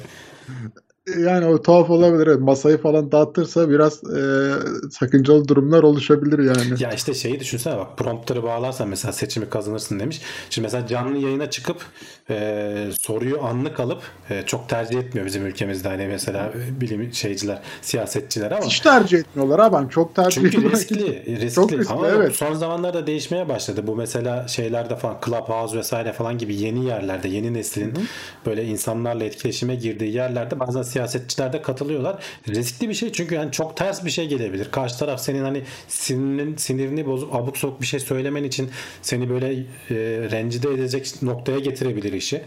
Yani o yüzden bu tercih edilmiyor ama bir yandan da hani böyle senin bir açmazın vardır, güzel cevap veremeyebilirsin o an. Tamam, hani politikacı olmak onu gerektiren bir şey. Yani biraz yılların politikacıysan kavrulmuş oluyorsun o işte ama İşte bilgisayar prompter'a da bağlıysa sana yardımcı olabilir o da. Buna şöyle cevap ver. İstatistiği hemen çıkarır önüne. Onu böyle güzel bir cümle haline getirirsen böyle pat pat pat okursun onu. Olabilir. Can bu arada şey demiş, sinirleri birbirlerine DDoS atıyorlar falan demiş. Çok iyi olabilir aslında. Onu internetini kesiyor. Daha fazla konuşmasın diye yapay zeka. Evet, evet. Evet, o komik olabilirmiş açıkçası. Neyse, güldük eğlendik. Sıradaki haberimize geçiyorum buradan. Geçelim. Tamam, şimdi egzersiz yapmayı seviyoruz diyelim en azından. Bunlarda da biraz da arttırmak için açıkçası, hani bu egzersizden daha çok verim almak için egzersize başlamadan önce bir bardak kahve içmek daha kolay yağ yakmamızı sağlıyormuş. Evet, yani egzersizi sadece sağlıklı kalmak için yapmıyorsan, biraz da yağ yakayım diyorsan başlamadan yarım saat önce bir bardak kahve için diyorlar. Ama tabii hemen şeyi söyleyeyim, 15 kişi üzerinde yapılmış bu test. Yani çok az bir örnekten var. Dolayısıyla hani bunu hemen böyle tamam ben yağları böyle yakıp gideceğim diye şey yapmak düşünmeyin. Ama hani sonuçta bir bardak kahve içmenin de hani zararı da olmaz aslında. Hatta performans arttırıcı, uyarıcı etkisi olduğu için olacağını söyleyenler de var. İşte o performans içeceklerinde vesaire falan kafein var zaten temelde. Burada da şey denemişler, 15 tane gönüllü erkek üzerinde yağ yakma oranını, tabii şey de değişiyor mesela, sabah ve öğleden sonra da değişiyor. Öğleden sonra daha yüksek oluyor, vücudun metabolizması da daha hızlı çalıştığı için. %10.7 ile 29 oranında sabah %10.7, öğleden sonra %29 oranında arttırdığı tespit edilmiş. Bunda nasıl denemişler? İşte 15 kişilik gruba önce farklı zamanlarda söylemiyorlar. Şey yapıyorlar. Sabahleyin bir plasebo veya işte hap şeklinde veriyorlar. Tabii kafeini kahve şeklinde değil de bir plasebo. Sonraki denemede bir işte kafein. Öğleden sonra bir plasebo, bir kafein şeklinde böyle 4 kere deneme yapıyorlar ve hepsini karşılaştırıyorlar. Bu karşılaştırmanın sonunda da hem şeyi ölçüyorlar, egzersizler sırasında gösterdiğim performansı, hem de yağ yakma şeyini ölçüyorlar. 30 dakika önce demesinin sebebi de hani onu iç ki biraz metabolizma karışsın. Kan dolaşımı şey olsun. Evet, kan dolaşımına karışsın. Hani spor yaparken biraz da yağ yakayım, kilo vereyim diyenler için hani bu haberde söyleyebileceğimiz şey, öğleden sonra yapmaları daha avantajlı. Yapmadan önce de biraz bir bardak kahve içerlerse, seviyorlarsa kahveyi, kahve içmiyorlarsa dediğim gibi hani şey de olabilir, kafein içeren enerji içeceği vesaire falan tarzda olabilir. Ama dediğim gibi çok az kişi üzerinde yapılmış bir deney. Kesin şey budur diyerek de olaya atlamamak lazım. Evet, kahvenin türüyle ilgili bilgi var mı demişler ama ben rastlayamadım abi. Hani yok, kahvenin türünden bahsedilmiyor ama hani dediğim gibi hani asıl mesele zaten kafein evet. Olması, evet yani. Zaten deneyde de dediğim gibi kahveyle yapmamışlar, kapsülle, yani kafein kapsülü içirmişler adamlara. Bisikletçiler en az yağ oranına sahip insanlar, iyi bisikletçiler her antrenmanda kahve içer. Kilogram başına 3 miligram kafein, artık hani 90 kiloysan 270 miligram mı olur? Kafein alacak şekilde, bilmiyorum ne kadar bir kahvede ne kadar var, ona bir baksınlar hemen Google'dan. Kahvesine göre değişiyor da o da gerçi, ama bu deney öyle yapmış yani en azından. Abartıp da çarpıntıya neden olmasınlar tabii. Yani kahvenin dibine. Bir bardak kahve demişler ama şimdi şöyle de bir şey var açıkçası. Yani en önemli nokta bunun az insan üzerinde yapılmış olması. Yani o bir kere hani daha çok böyle daha geniş kapsamlı bir deney olsa daha rahat tavsiyede bulunabilirdik ya da daha rahat üstüne konuşabilirdik ama. Şey yok hani böyle ne bileyim yan etkisi olacak bir şey de yok yani. Etkisi olacak bir şey. Seviyorsan kahveni şeyden önceye denk getirmeye çalış. Spor salonuna gitmeden önceye denk getirmeye çalış. Yani. Oluyorsa faydası oradan götürürsün işte. Bir miktar verimini arttırmış olursun. Yani kahveyi mesela spordan sonra içiyorsan önden içmeye başla bu sefer. Aynen, etkisi olur yani. Spordan çıktık bir kahve içelim yerine spora gitmeden önce bir kahve içelim demek. Etkili oluyormuş anlaşılan. Herhalde de bir yanlış hatırlamıyorsam %20 civarında bir etkisi vardı. Şimdi bulamadım doğrunu. Bak Kerem Kekeş demiş ki kalp ve dolaşım rahatsızlığı yoksa evet yağ yakmaya yardımcı oluyor demiş. Evet yani burada hani kalp ve dolaşım şeyi varsa o tarz böyle hani bir kronik durumlarınız varsa dikkat edin. Doktora danışmadan yapmayın böyle şeyler. Evet şeymiş sabahları %10.7 öğleden sonra %29 arttırdığı gözlemlenmiş. Evet. Bu da ekleyelim. Bu haber de böyleydi. Bunu da bitirdik. Şimdi Sıradaki haberimiz şuradan. Kahveden şaraba geçiyoruz. Evet. Şimdi fiyat etiketleri algımızı yönetiyor haberimiz var abi, ama bunu zaten biliyoruz. Fakat bunu çok güzel bir deneyle yapmışlar. Sen bize bir açıklasana neler olmuş neler. Yani bunun gerçek hayatta denenmişi de var. Zaten aslında hani haberde ondan da bahsediyor. Bir Instagram storiesinde bir restoran şefi anlatıyor. Bir böyle işte Wall Street'te çalışan birileri, journal değil. O borsada çalışan işte böyle beyaz yakalı bir grup pahalı bir şarap istiyor. İşte $2000 şişesi olan. Ama bunlara yanlışlıkla $18 şişe gidiyor. Bunların $2000 şişesi de yan masaya gidiyor. Onlar da normal istemiş bir aile oradaki. Bunlar tabii içiyorlar böyle o ne güzel vesaire falan diye. Sonradan ya kusura bakmayın özür dileriz yanlışlık olmuş falan diyorlar. Adam diyor anlamıştım ya zaten bunun şey olmuş. Ama işte bunu denemişler aslında gerçekten. Bir üniversite buradan yola çıkarak fiyat etiketi bizim algımızı değiştiriyor mu diye. Şeyi değiştirmiyor. Hani şarabı içtiğin zaman o sertlik algısını değiştirmiyor. Onu böyle bir skalaya koymanı söylüyorlar. Hani ne kadar sert, ne kadar içimi yumuşak vesaire falan diye. Ama aldığın hazzı etkiliyor. Hani ne kadar keyif aldın dediğin zaman $2000 şaraptan daha çok keyif alıyorsun. Etiket yalan bile olsa tabii ki onu sana söylemiyorlar. Bunda nasıl denemişler? 140 tane denek üzerinde 15 dakikalık işte seanslar yapmışlar. Önüne böyle 3 tane, 6 tane şey koyuyorlar, şarap bardağı koyuyorlar. Üçünde gene işte ucuz, orta, pahalı şeklinde.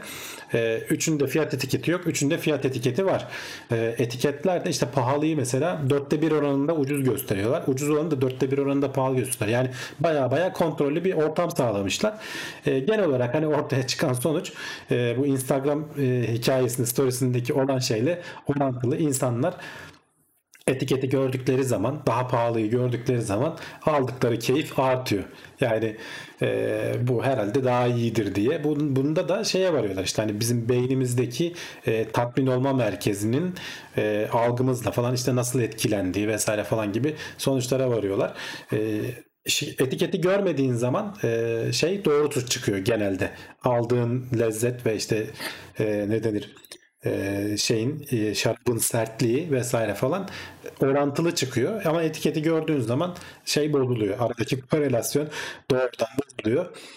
Yani etiketi görmeden de hani bu tabii ki yani burada örnek hep şarap üzerinden ama bunu yemeğe de şey uygulayabilirsin, kahveye de uygulayabilirsin. Yani Starbucks'ta aynı kahveyi $18 $20 içiyorsun, bilmiyorum artık ne kadar oldu en son, ama yan taraftaki kafede $4 $5 içiyorsan aynı kahve bile olsa yandaki Starbucks pahalı olsa da güzel geliyor sana, yapacak azı bir şey yok oldu, evet. Yani yaşanmış birçok örnek var senin de abi dediğin gibi, hatta biz kendimiz bile bazen bunları yaşıyoruzdur. Mesela ben şeye çok bazen hani şaşırıyorum.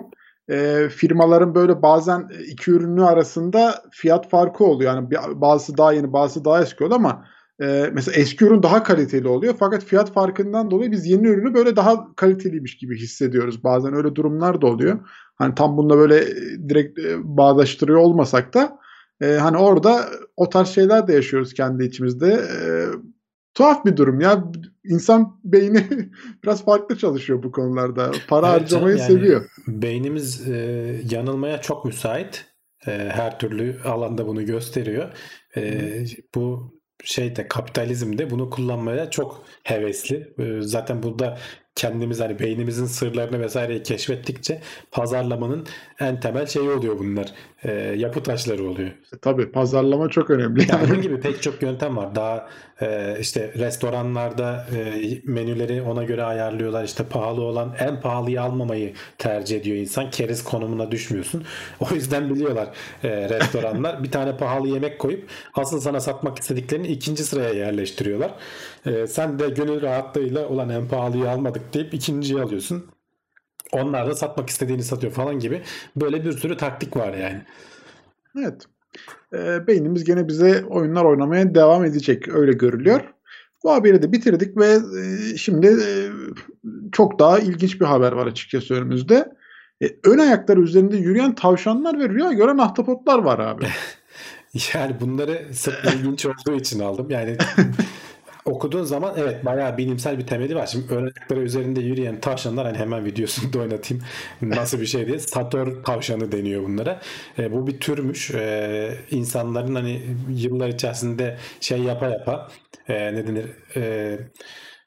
çiftleştire böyle garip şeyler ortaya çıkarmışız. Hayvan bir yerden bir yere gitmek istediği zaman hani böyle hop zıplayıp da bir yerden bir yere gitmiyor da şey yapıyor.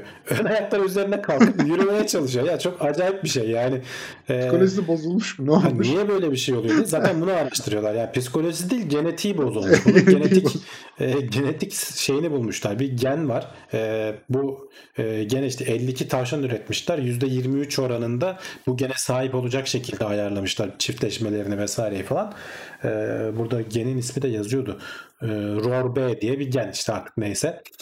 Bu gen belli yerlerde, beyinde bazı yerlerde bu gen olmadığı zaman veya çalışmadığı zaman, aktif olmadığı zaman tavşanın belli yerlerde yapısı değişiyor. Omuriliğindeki sinir yapısı değişiyor. Beynindeki bazı bölgelerdeki yapı değişiyor. Bunun da böyle bir sonucu oluyor. Yani hayvan zıplama yeteneği olmuyor aslında. Hayvan ön ayakla yürümeyi seçmiyor. Zıplayamadığı için bir yerden bir yere hareket etmek için en efektif yol olarak bunu bulmuş. Yani şu görüntü inanılmaz bir şey ya. Yani bir tavşandan hiç görmeyeceğim bir şey. Yani ön ayakları üzerinde kalkıp, yani şu zor da bir şey şu dengeyi tutturmak. Yani çünkü bütün vücut ağırlığı aslında burada. Ama hayvan buna alışmış bir şekilde bunu beceriyor. Yani bazı bilim insanları da bunun fareler üzerinde deneyenler de var. Aynı geni devre dışı bırakıp ne oluyor, farelerin davranışı ne oluyor diye. Gene aynı şekilde o benzer davranışlar orada da görünüyor. Bunlar üzerinde, yani ön ayakları üzerinde yürüyen tavşanlarla uğraşan bilim insanları var. Gene ilginç bir haber bu hafta denk geldiğim. Rüya gören ahtapotlar. Ahtapotlar kafadan bacaklar, hani başka bir dünyadan gelen yaratıklar gibi zaten. Yani bizim çok daha insan akıllılar. Yüksek beyin kapasitesine sahipler. Sorun çözebiliyorlar vesaire falan. Ama yani beyinleri, hani bir merkezi gibi beyinleri var ama bir de o kollarının uzunluk şeylerinde falan kendi kendini yönetebilen başka böyle düğümler vesaireler falan da var. Bu hayvanlarda da olduğu gözlemlenmiş. Sadece işte omurgalılarda olduğu tahmin edilen, daha doğrusu memelilerde, kuşlarda ve çok yakın zamanda sürüngenlerin de rüya gördüğü, uykunun fazları var biliyorsun.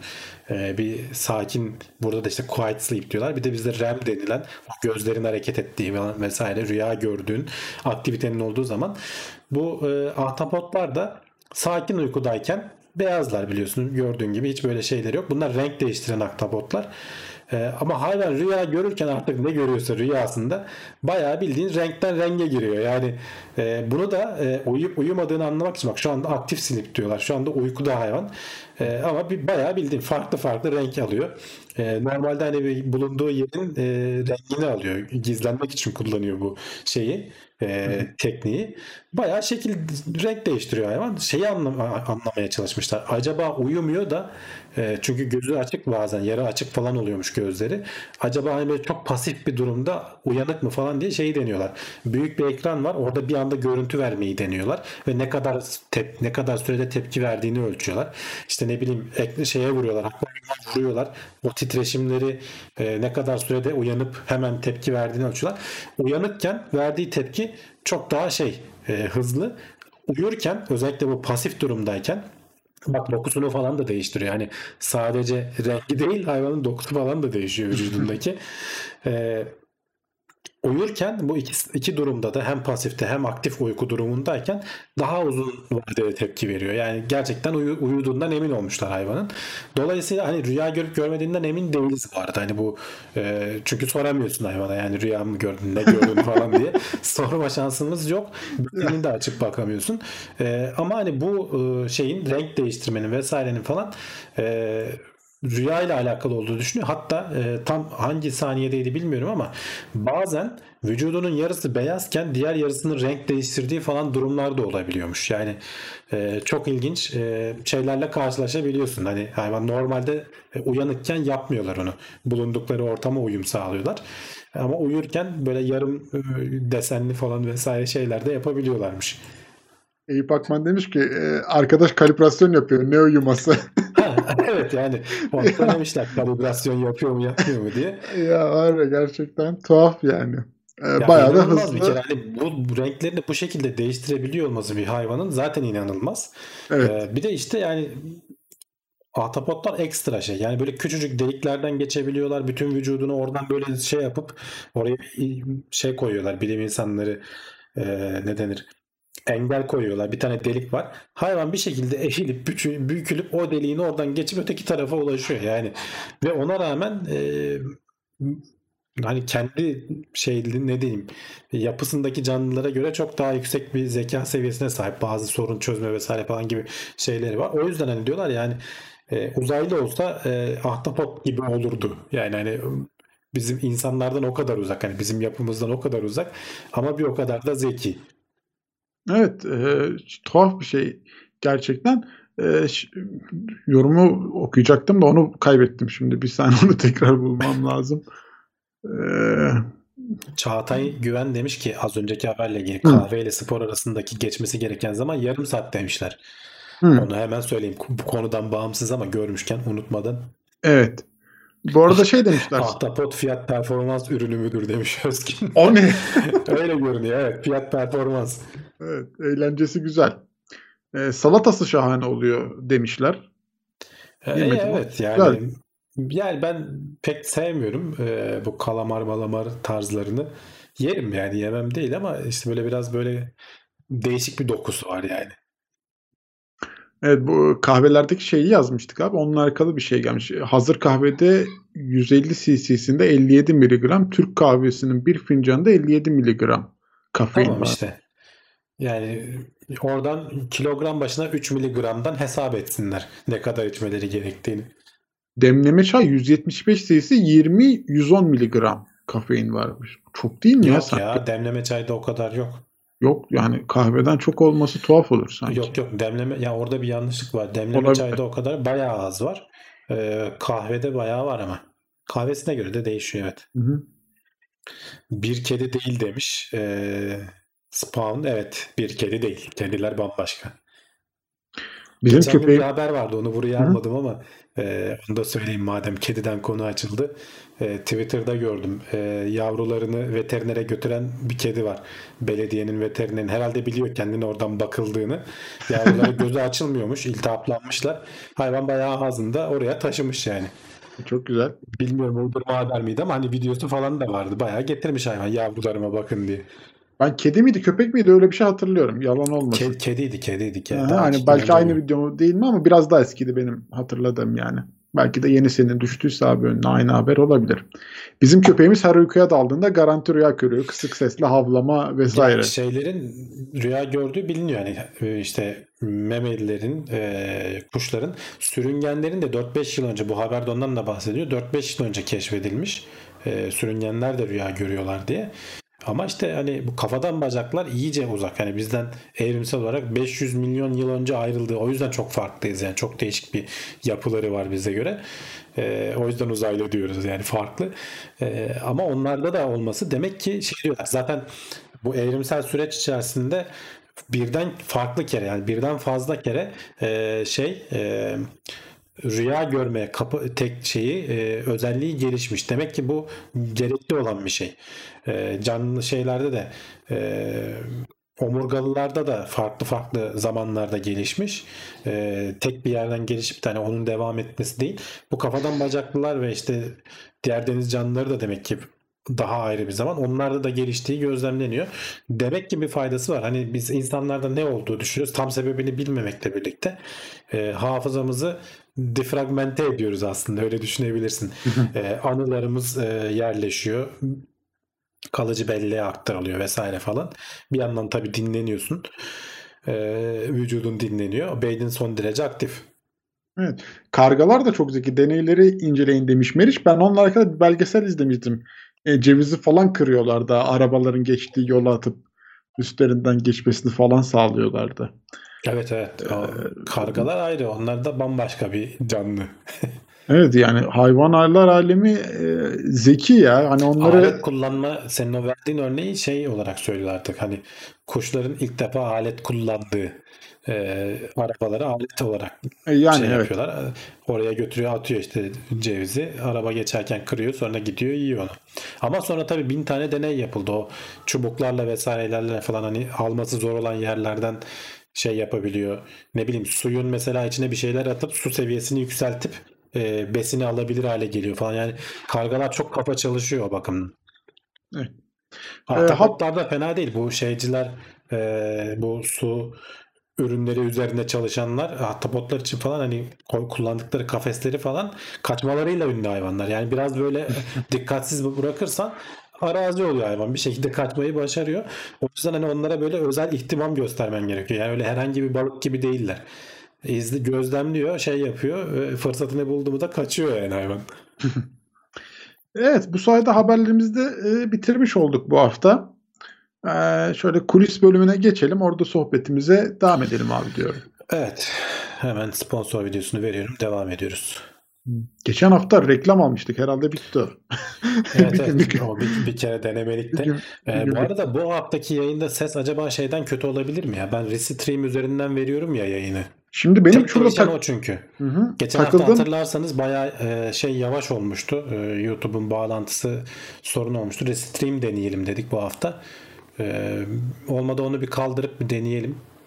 Benim bir de takıldığım bir nokta var. Nedense şu an yayını geriden izleyen çok fazla insan var yani. Yeni kahve yorumları yeni gelmeye falan başlıyor. Diğer haberlerde de sunarken geçmiş haberlerin biraz daha yorumlarının geldiğini görmüştüm. Acaba ondan mı kaynaklı takip ediyorlardır. Hani ama bende yani mesela açıkçası hani bir gecikme falan yok. Ben kendi yaptığım yayınlardan da biliyorum, Restream üzerinden gecikme olmuyor. Hı-hı. Ama o neden kaynaklı ne bilmiyorum. Neden ya da daha çok algıda seçicilik oldu da benim gözüme mi ilişti? Olabilir belki de. Ama ses problemi de tuhaf bir durum. Yani Restream'in ona bir müdahalesi var mı? Ondan da açıkçası gene emin değilim. Denemekte fayda var tabii ona. Bakarız. Ahtapot çevirmeli kapağı içeriden çevirerek açıyor ve kaçıyor. Videosu var. Evet evet. Güzel. Tuhaf hayvanlar. Neler var?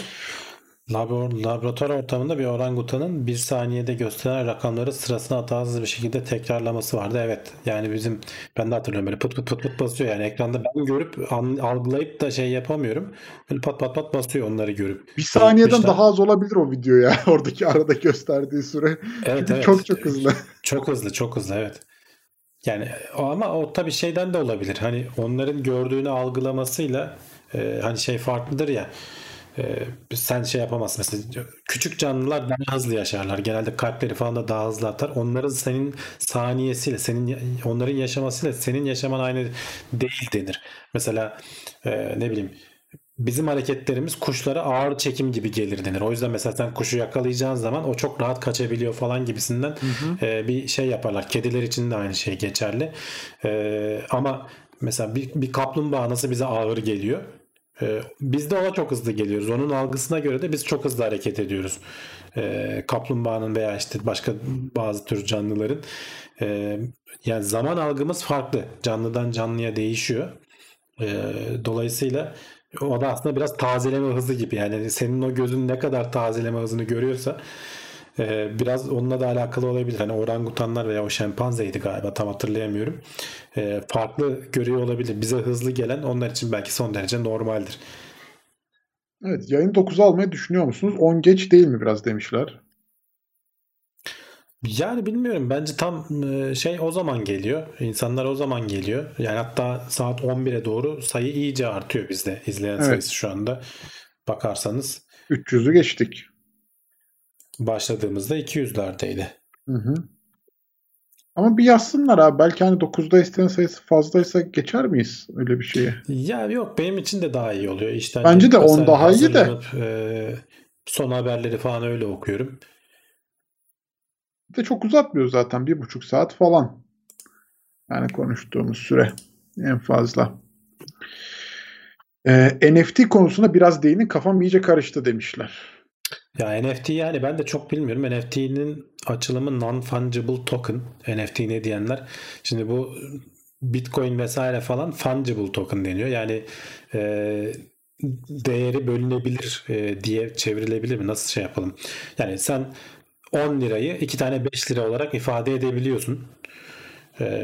Veya işte 10 tane 1 lira olarak ifade edebiliyorsun. Ama bazı tokenlar var ki bunlar da genelde sanat eseri vesaire falan oluyor. Yani bir Mona Lisa'yı iki tane böyle ortadan ikiye bölüp iki Mona Lisa, işte iki yarım Mona Lisa, al bunları birleştir bir Mona Lisa olsun diyemiyorsun. Yani bir tablo o şekilde olmuyor. Bir sanat eserini ortadan bölemiyorsun. NFT'lerde bu yeni yaygınlaşmaya başladı. Bu Bitcoin coin çevrelerinde diyelim. Gelecekte şu anda 60 milyon, geçen haberleri vardı, 60 milyon dolara satılan NFT var.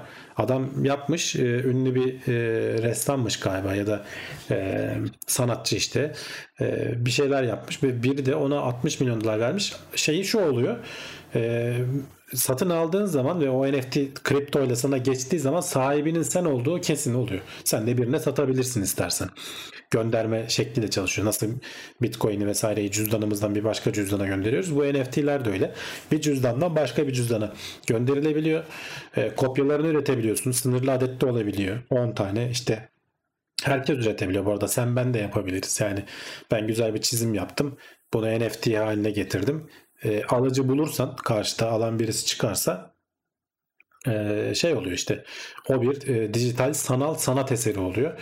Bunlar yani daha çok emekleme aşamasında, çok yeni ama deli gibi, dediğim gibi büyük paralar döndürenler var. Bedava dağıtanlar var. Bunun bir örneği şeydi galiba, ilk çıktıkları, belki bilirsiniz, hani bu kedicik yapıyordu herkes, kripto kitties miydi neydi, Ethereum üzerinde vardı. Onlar işte ilk örnekleriydi galiba.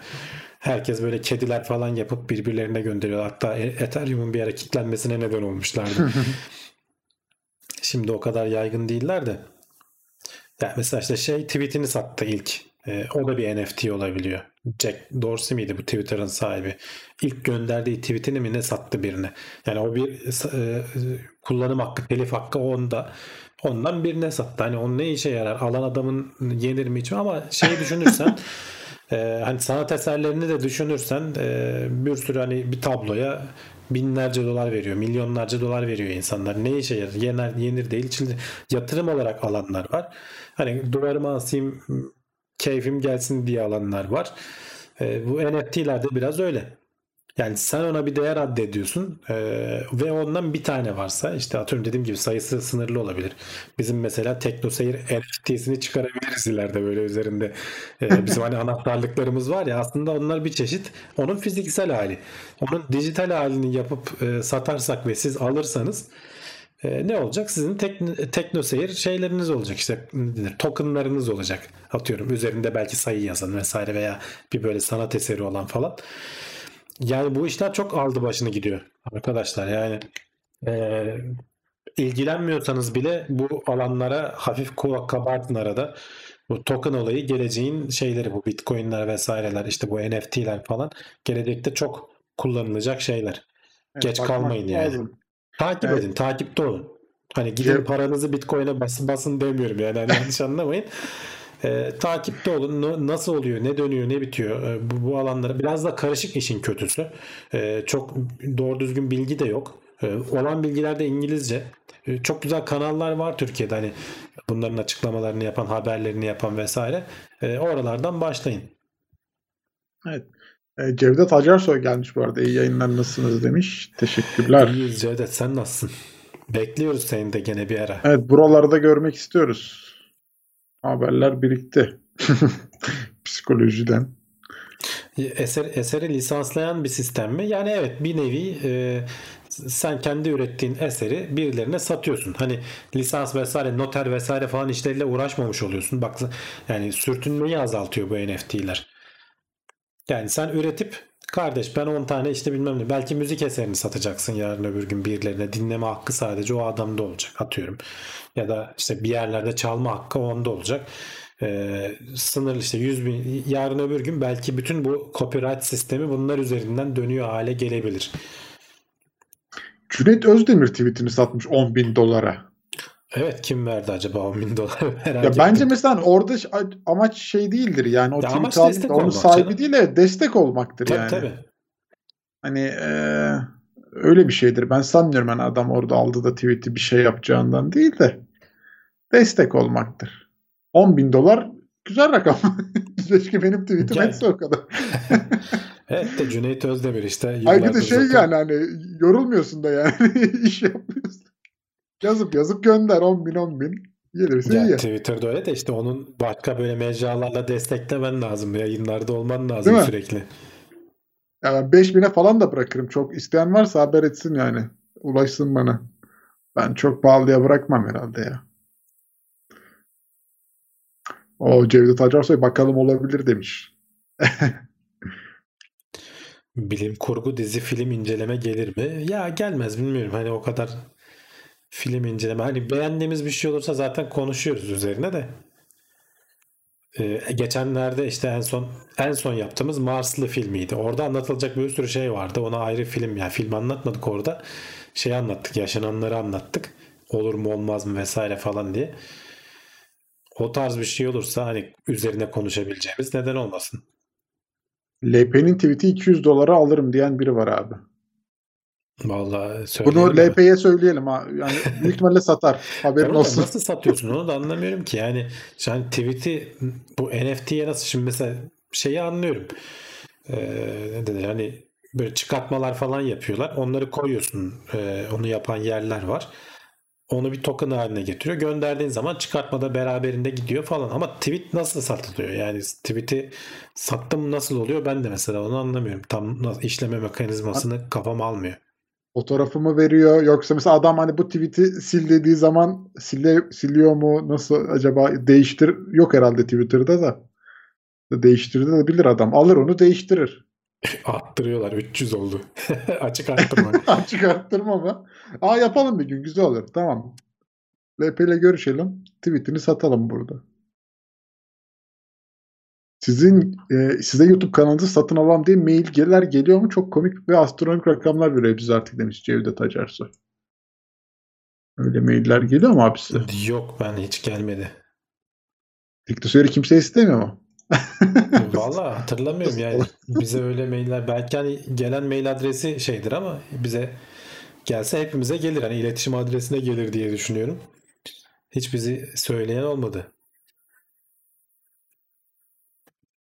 Sattıktan sonra değiştirebiliyor mu ki? İşte şeyde yok, Twitter'da değiştirme yok diye biliyorum ben. Hani o yüzden değiştiremez ama silebilir işte, Twitter'da değiştirme yok yani, silebilir ama şeyde de bu NFT ağına dahil olduktan sonra, çünkü o bir token. Hani nasıl Bitcoin'i değiştiremiyorsun, o kayıtlı hale geliyorsa bütün bilgisayarlar üzerinde, NFT de o şekilde çalışıyor ama işte mesela tweet onun içine nasıl dahil oluyor onu bilmiyorum. Ona bakmak lazım. Yani tweet'in bir fotoğrafını mı koyuyor adam? Tamam bunu sattım sana al diye. Yani nasıl evet, oluyor? Biraz tuhaf bir sistem. Hani o kısmını incelemedim. Hani nasıl işlediğini falan biliyorum da kabaca. Ya bu arada mesela şey var açıkçası. Mesela reklam vererek tweet attırmak da aslında bir şekilde bir yöntem. Ama mesela eski tweet'i satmak biraz tuhaf geliyor bana açıkçası. Ya bu zaten o tamamen hani şey ne denir? Örnek olsun diye. Yani ilginçlik olsun yani diye satılabiliyor bir şey. Diye. Ama yani ileride bunları göreceğiz diyorum ya işte, yani insanlar şu an hani herkes birbirine eğlencesine işte arkadaşlar bilmem ne tasarladım, isteyen var mı 10 tane veriyorum diyor, ücretsiz veriyor. Alanlar da niye aldığını bilmiyorlar bence, onlar da hani alıp biriktiriyorlar. Onların o cüzdanlarında bir sürü çıkartma bilmem ne falan olmuştur. Ama bu işte şu anda hevesine yapıyor insanlar, yarın öbür gün baya bir ekonomi olacak buradan. Sen o tabi burada şey önemli, o cüzdanın şifresini kaybetmemen veya kaptırmaman önemli. Bir giderse şifresini kaptırırsan yandın yani. 60 milyon dolarlık o NFT başkasının olur ya da tarihin çöplüğüne karışır yani. Hadi aldık diyelim, vergisini nasıl verecekler? Evet, daha o aşamalarda vergi konusu olan şey yapılmadı. Ne denir? Değerlendirilmedi. Devletimiz üzerinde çalışıyor. Panik yapmayın. Hemen gelir. Gelir. Yakında gelir. En hızlı vergi getiren ülke miyiz? Yo yani başka ülkeler de getiriyor. Amerika'da vesairede falan da var vergi yani. Bitcoin'den falan para kazanıyorsan, nasıl işte diğer finansal enstrümanlardan para kazanıyorsan, Bitcoin'den veya işte bu kripto paralardan kazanıyorsan Onlardan da şey olacak, vergilendirme olacak illaki. Ama şeyi belli değil. Ne olacağı belli değil. Yani şey bile Bitcoin bir para mı olacak, yoksa işte altın gibi mi değerlendirecek, hisse senedi gibi mi değerlendirecek, hepsinin vergilendirme şekli farklı. Ona karar vermeleri lazım. Ama herhalde benim duyduğum, okuduğum haberlerde falan gördüğüm, bu yılın sonuna kadar Merkez Bankası ve işte vergi dairesi, maliye bu işe el atıp şeylerini çizecek. Bu işin çerçevesini çizecek diye düşünüyorum. Tamam. TS coin neden yok demiş. Yok, çünkü yapmadık. Ne yapacağız yani? Bir anlamı yok ki. Rağbet görmeyebilir. Ya görür bizim izleyiciler arasında. Hani görür de ne olacak yani, onu alıp ne yapacaksınız? Bize destek olmuş olursunuz en fazla. Anahtarlıkları işte TS coin'le satalım o zaman. Ha işte yani ona da gerek yok. Yani kullanılabilir bir şey olsa falan. Ya binlerce coin var. Bak, dün geçen gün teke tek de Fatih Altaylı'ya işte dün akşam program vardı. 6000 tane coin var diyorlar. Bunların %99'u saçma sapan şeyler. Yok olup gidecekler muhtemelen. İşe yaramayan. Öyle olur, bir ilk teknoloji çıktığında bir an patlar böyle. Sonra bir dengelenir, bir düzene oturur.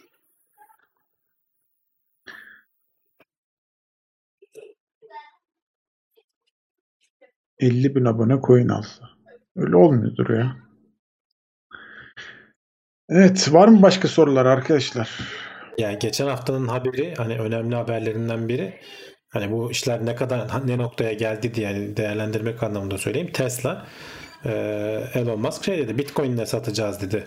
Herkes yani isteyen Bitcoin'ini alacak. Yani şey değerlemesi Bitcoin'in olacak. Parayı bastıran, Bitcoin'i bastıran Tesla'yı alacak. Bu ilk defa, hani vardı geçmişte böyle pizza satan yerler, ufak tefek şeyler de adam koca arabayı satıyor yani. Orada tabii şey sıkıntı biraz. Çok volatilite yani, şeyi dalgalanması çok yüksek. Yani bir gün $60.000 oluyor, bir gün $52.000 oluyor Bitcoin. Şimdi Tesla'yı nasıl satacaksın onu? Yani sen internetten aldım deyip ödemeyi yapana kadar belki fiyat değişecek, fiyat falan değişecek gibi. Onların işte biraz düzenlenmesi lazım. Biraz durulması lazım. Olacak. Zamanla olacak. Ben bugün şey gördüm ya. Elon Musk tweet atınca Bitcoin alan bot yapmışlar. Çok iyi ya. Mantık çok etkiliyor, güzel. Adam etkiliyor. Evet yani bir ara Dogecoin'e sarmıştı. Onu yükseltti. Evet. Bir tweet atıyor. Millet oraya dadanıyor yani. Evet. Hani onu adam bota bağlamış yani. Vurgun coin, evet, yapsan alan çıkarsa vurgun senin de olur.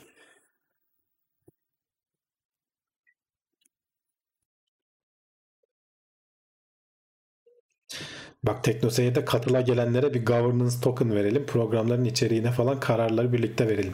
Şimdi mesela bu şeylerde bir de bu var, governance deniyor, yönetişim deniyor. Normalden nedir? İşte böyle merkezi borsalarda işte böyle Binance gibi, BTC Türk gibi bir tane yönetici var. Sahibi bir yer. Şimdi bunların bir de dağıtık olanları çıktı. Şimdi bu DeFi deniyor buna. Merkeziyetsiz borsalar. Yani sahibi yok. Tamamen sistem üzerinde çalışıyor. İşte Uniswap bilmem ne falan, Ethereum üzerinde mesela en çok bilineni o. Bunlar, sen oraya yatırım yapıp likidite sağladığın zaman, para sağladığın zaman diğer alıp satan adamlara, sana bir token veriyorlar bunun karşılığında ve bu tokenları biriktirdikçe sen ileride o borsada alınacak kararlarda oy hakkın oluyor. Yönetişim anlamında kullanıyorsun ve o borsanın nereye gideceğini bütün kullanıcıları belirlemiş oluyor. Yani böyle çok değişik yerlere varıyor. Yani yarın öbür gün diyebilirler ki işte şeyleri düşürelim. Atıyorum komisyon oranlarını düşürelim. Biri bir öneri getirir. Yeterince insan da desteklerse, elinde o token'ı olan insanlar, o borsanın yapısını, çalışma şeklini değiştirebiliyorsun. Yani bunlar hep deneme aşamasında emekleyen şeyler. Ama çalışıyorlar. Hani bayağı uzun zamandır, birkaç senedir varlar.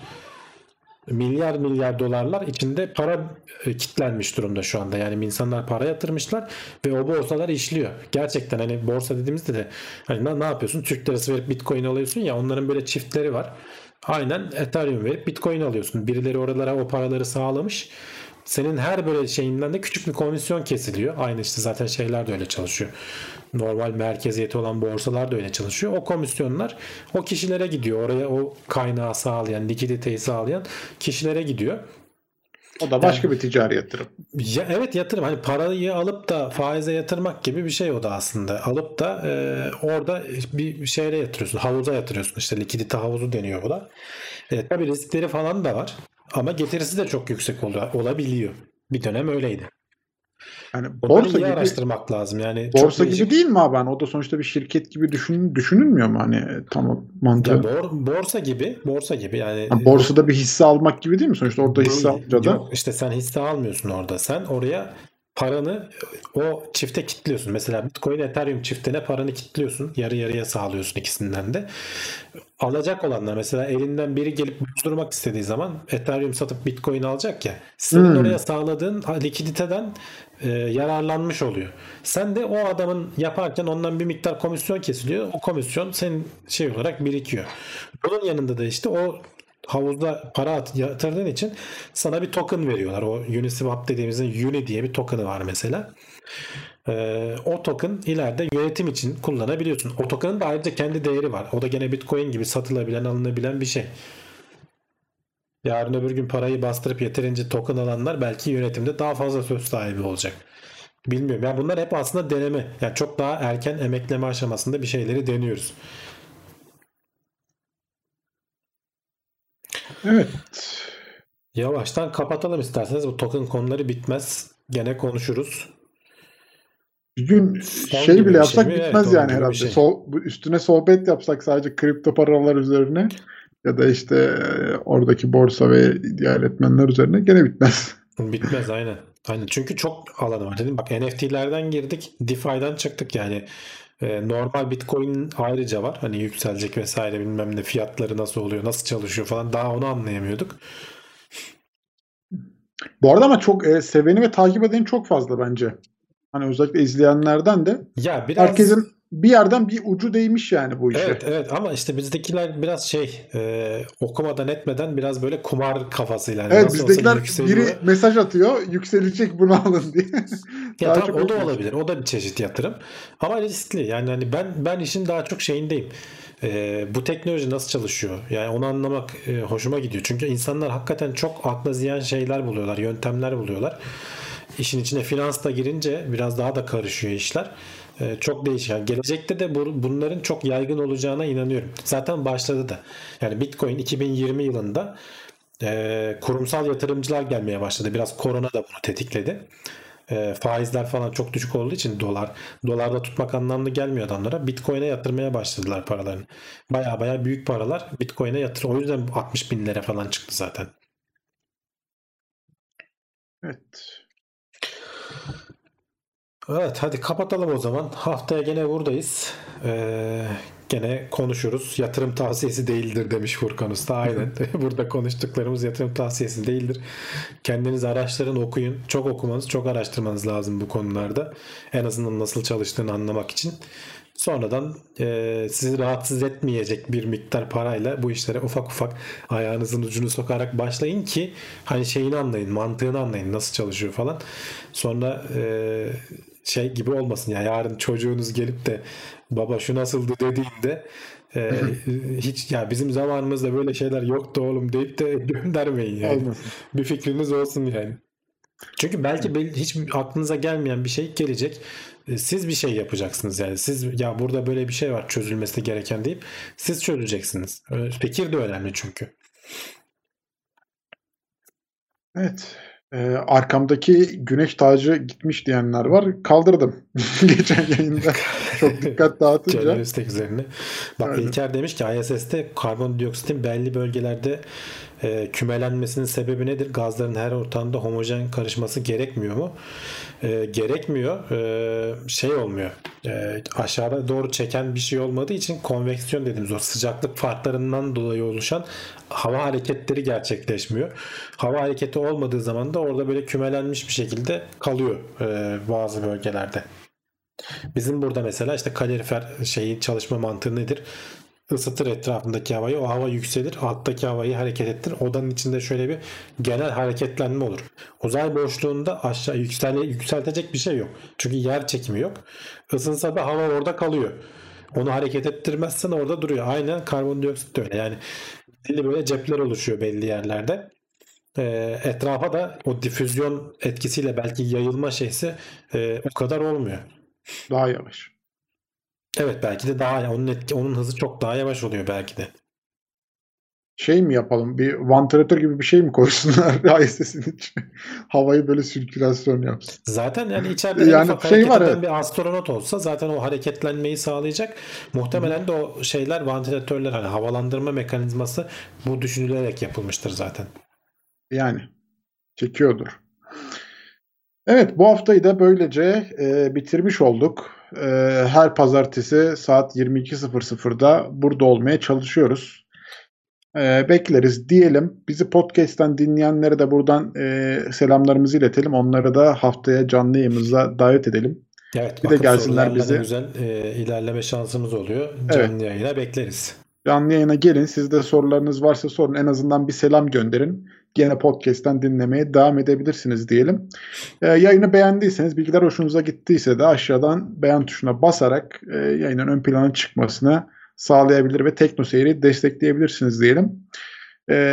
Bir sonraki yayında görüşünceye dek hoşça kalın. Hoşça kalın.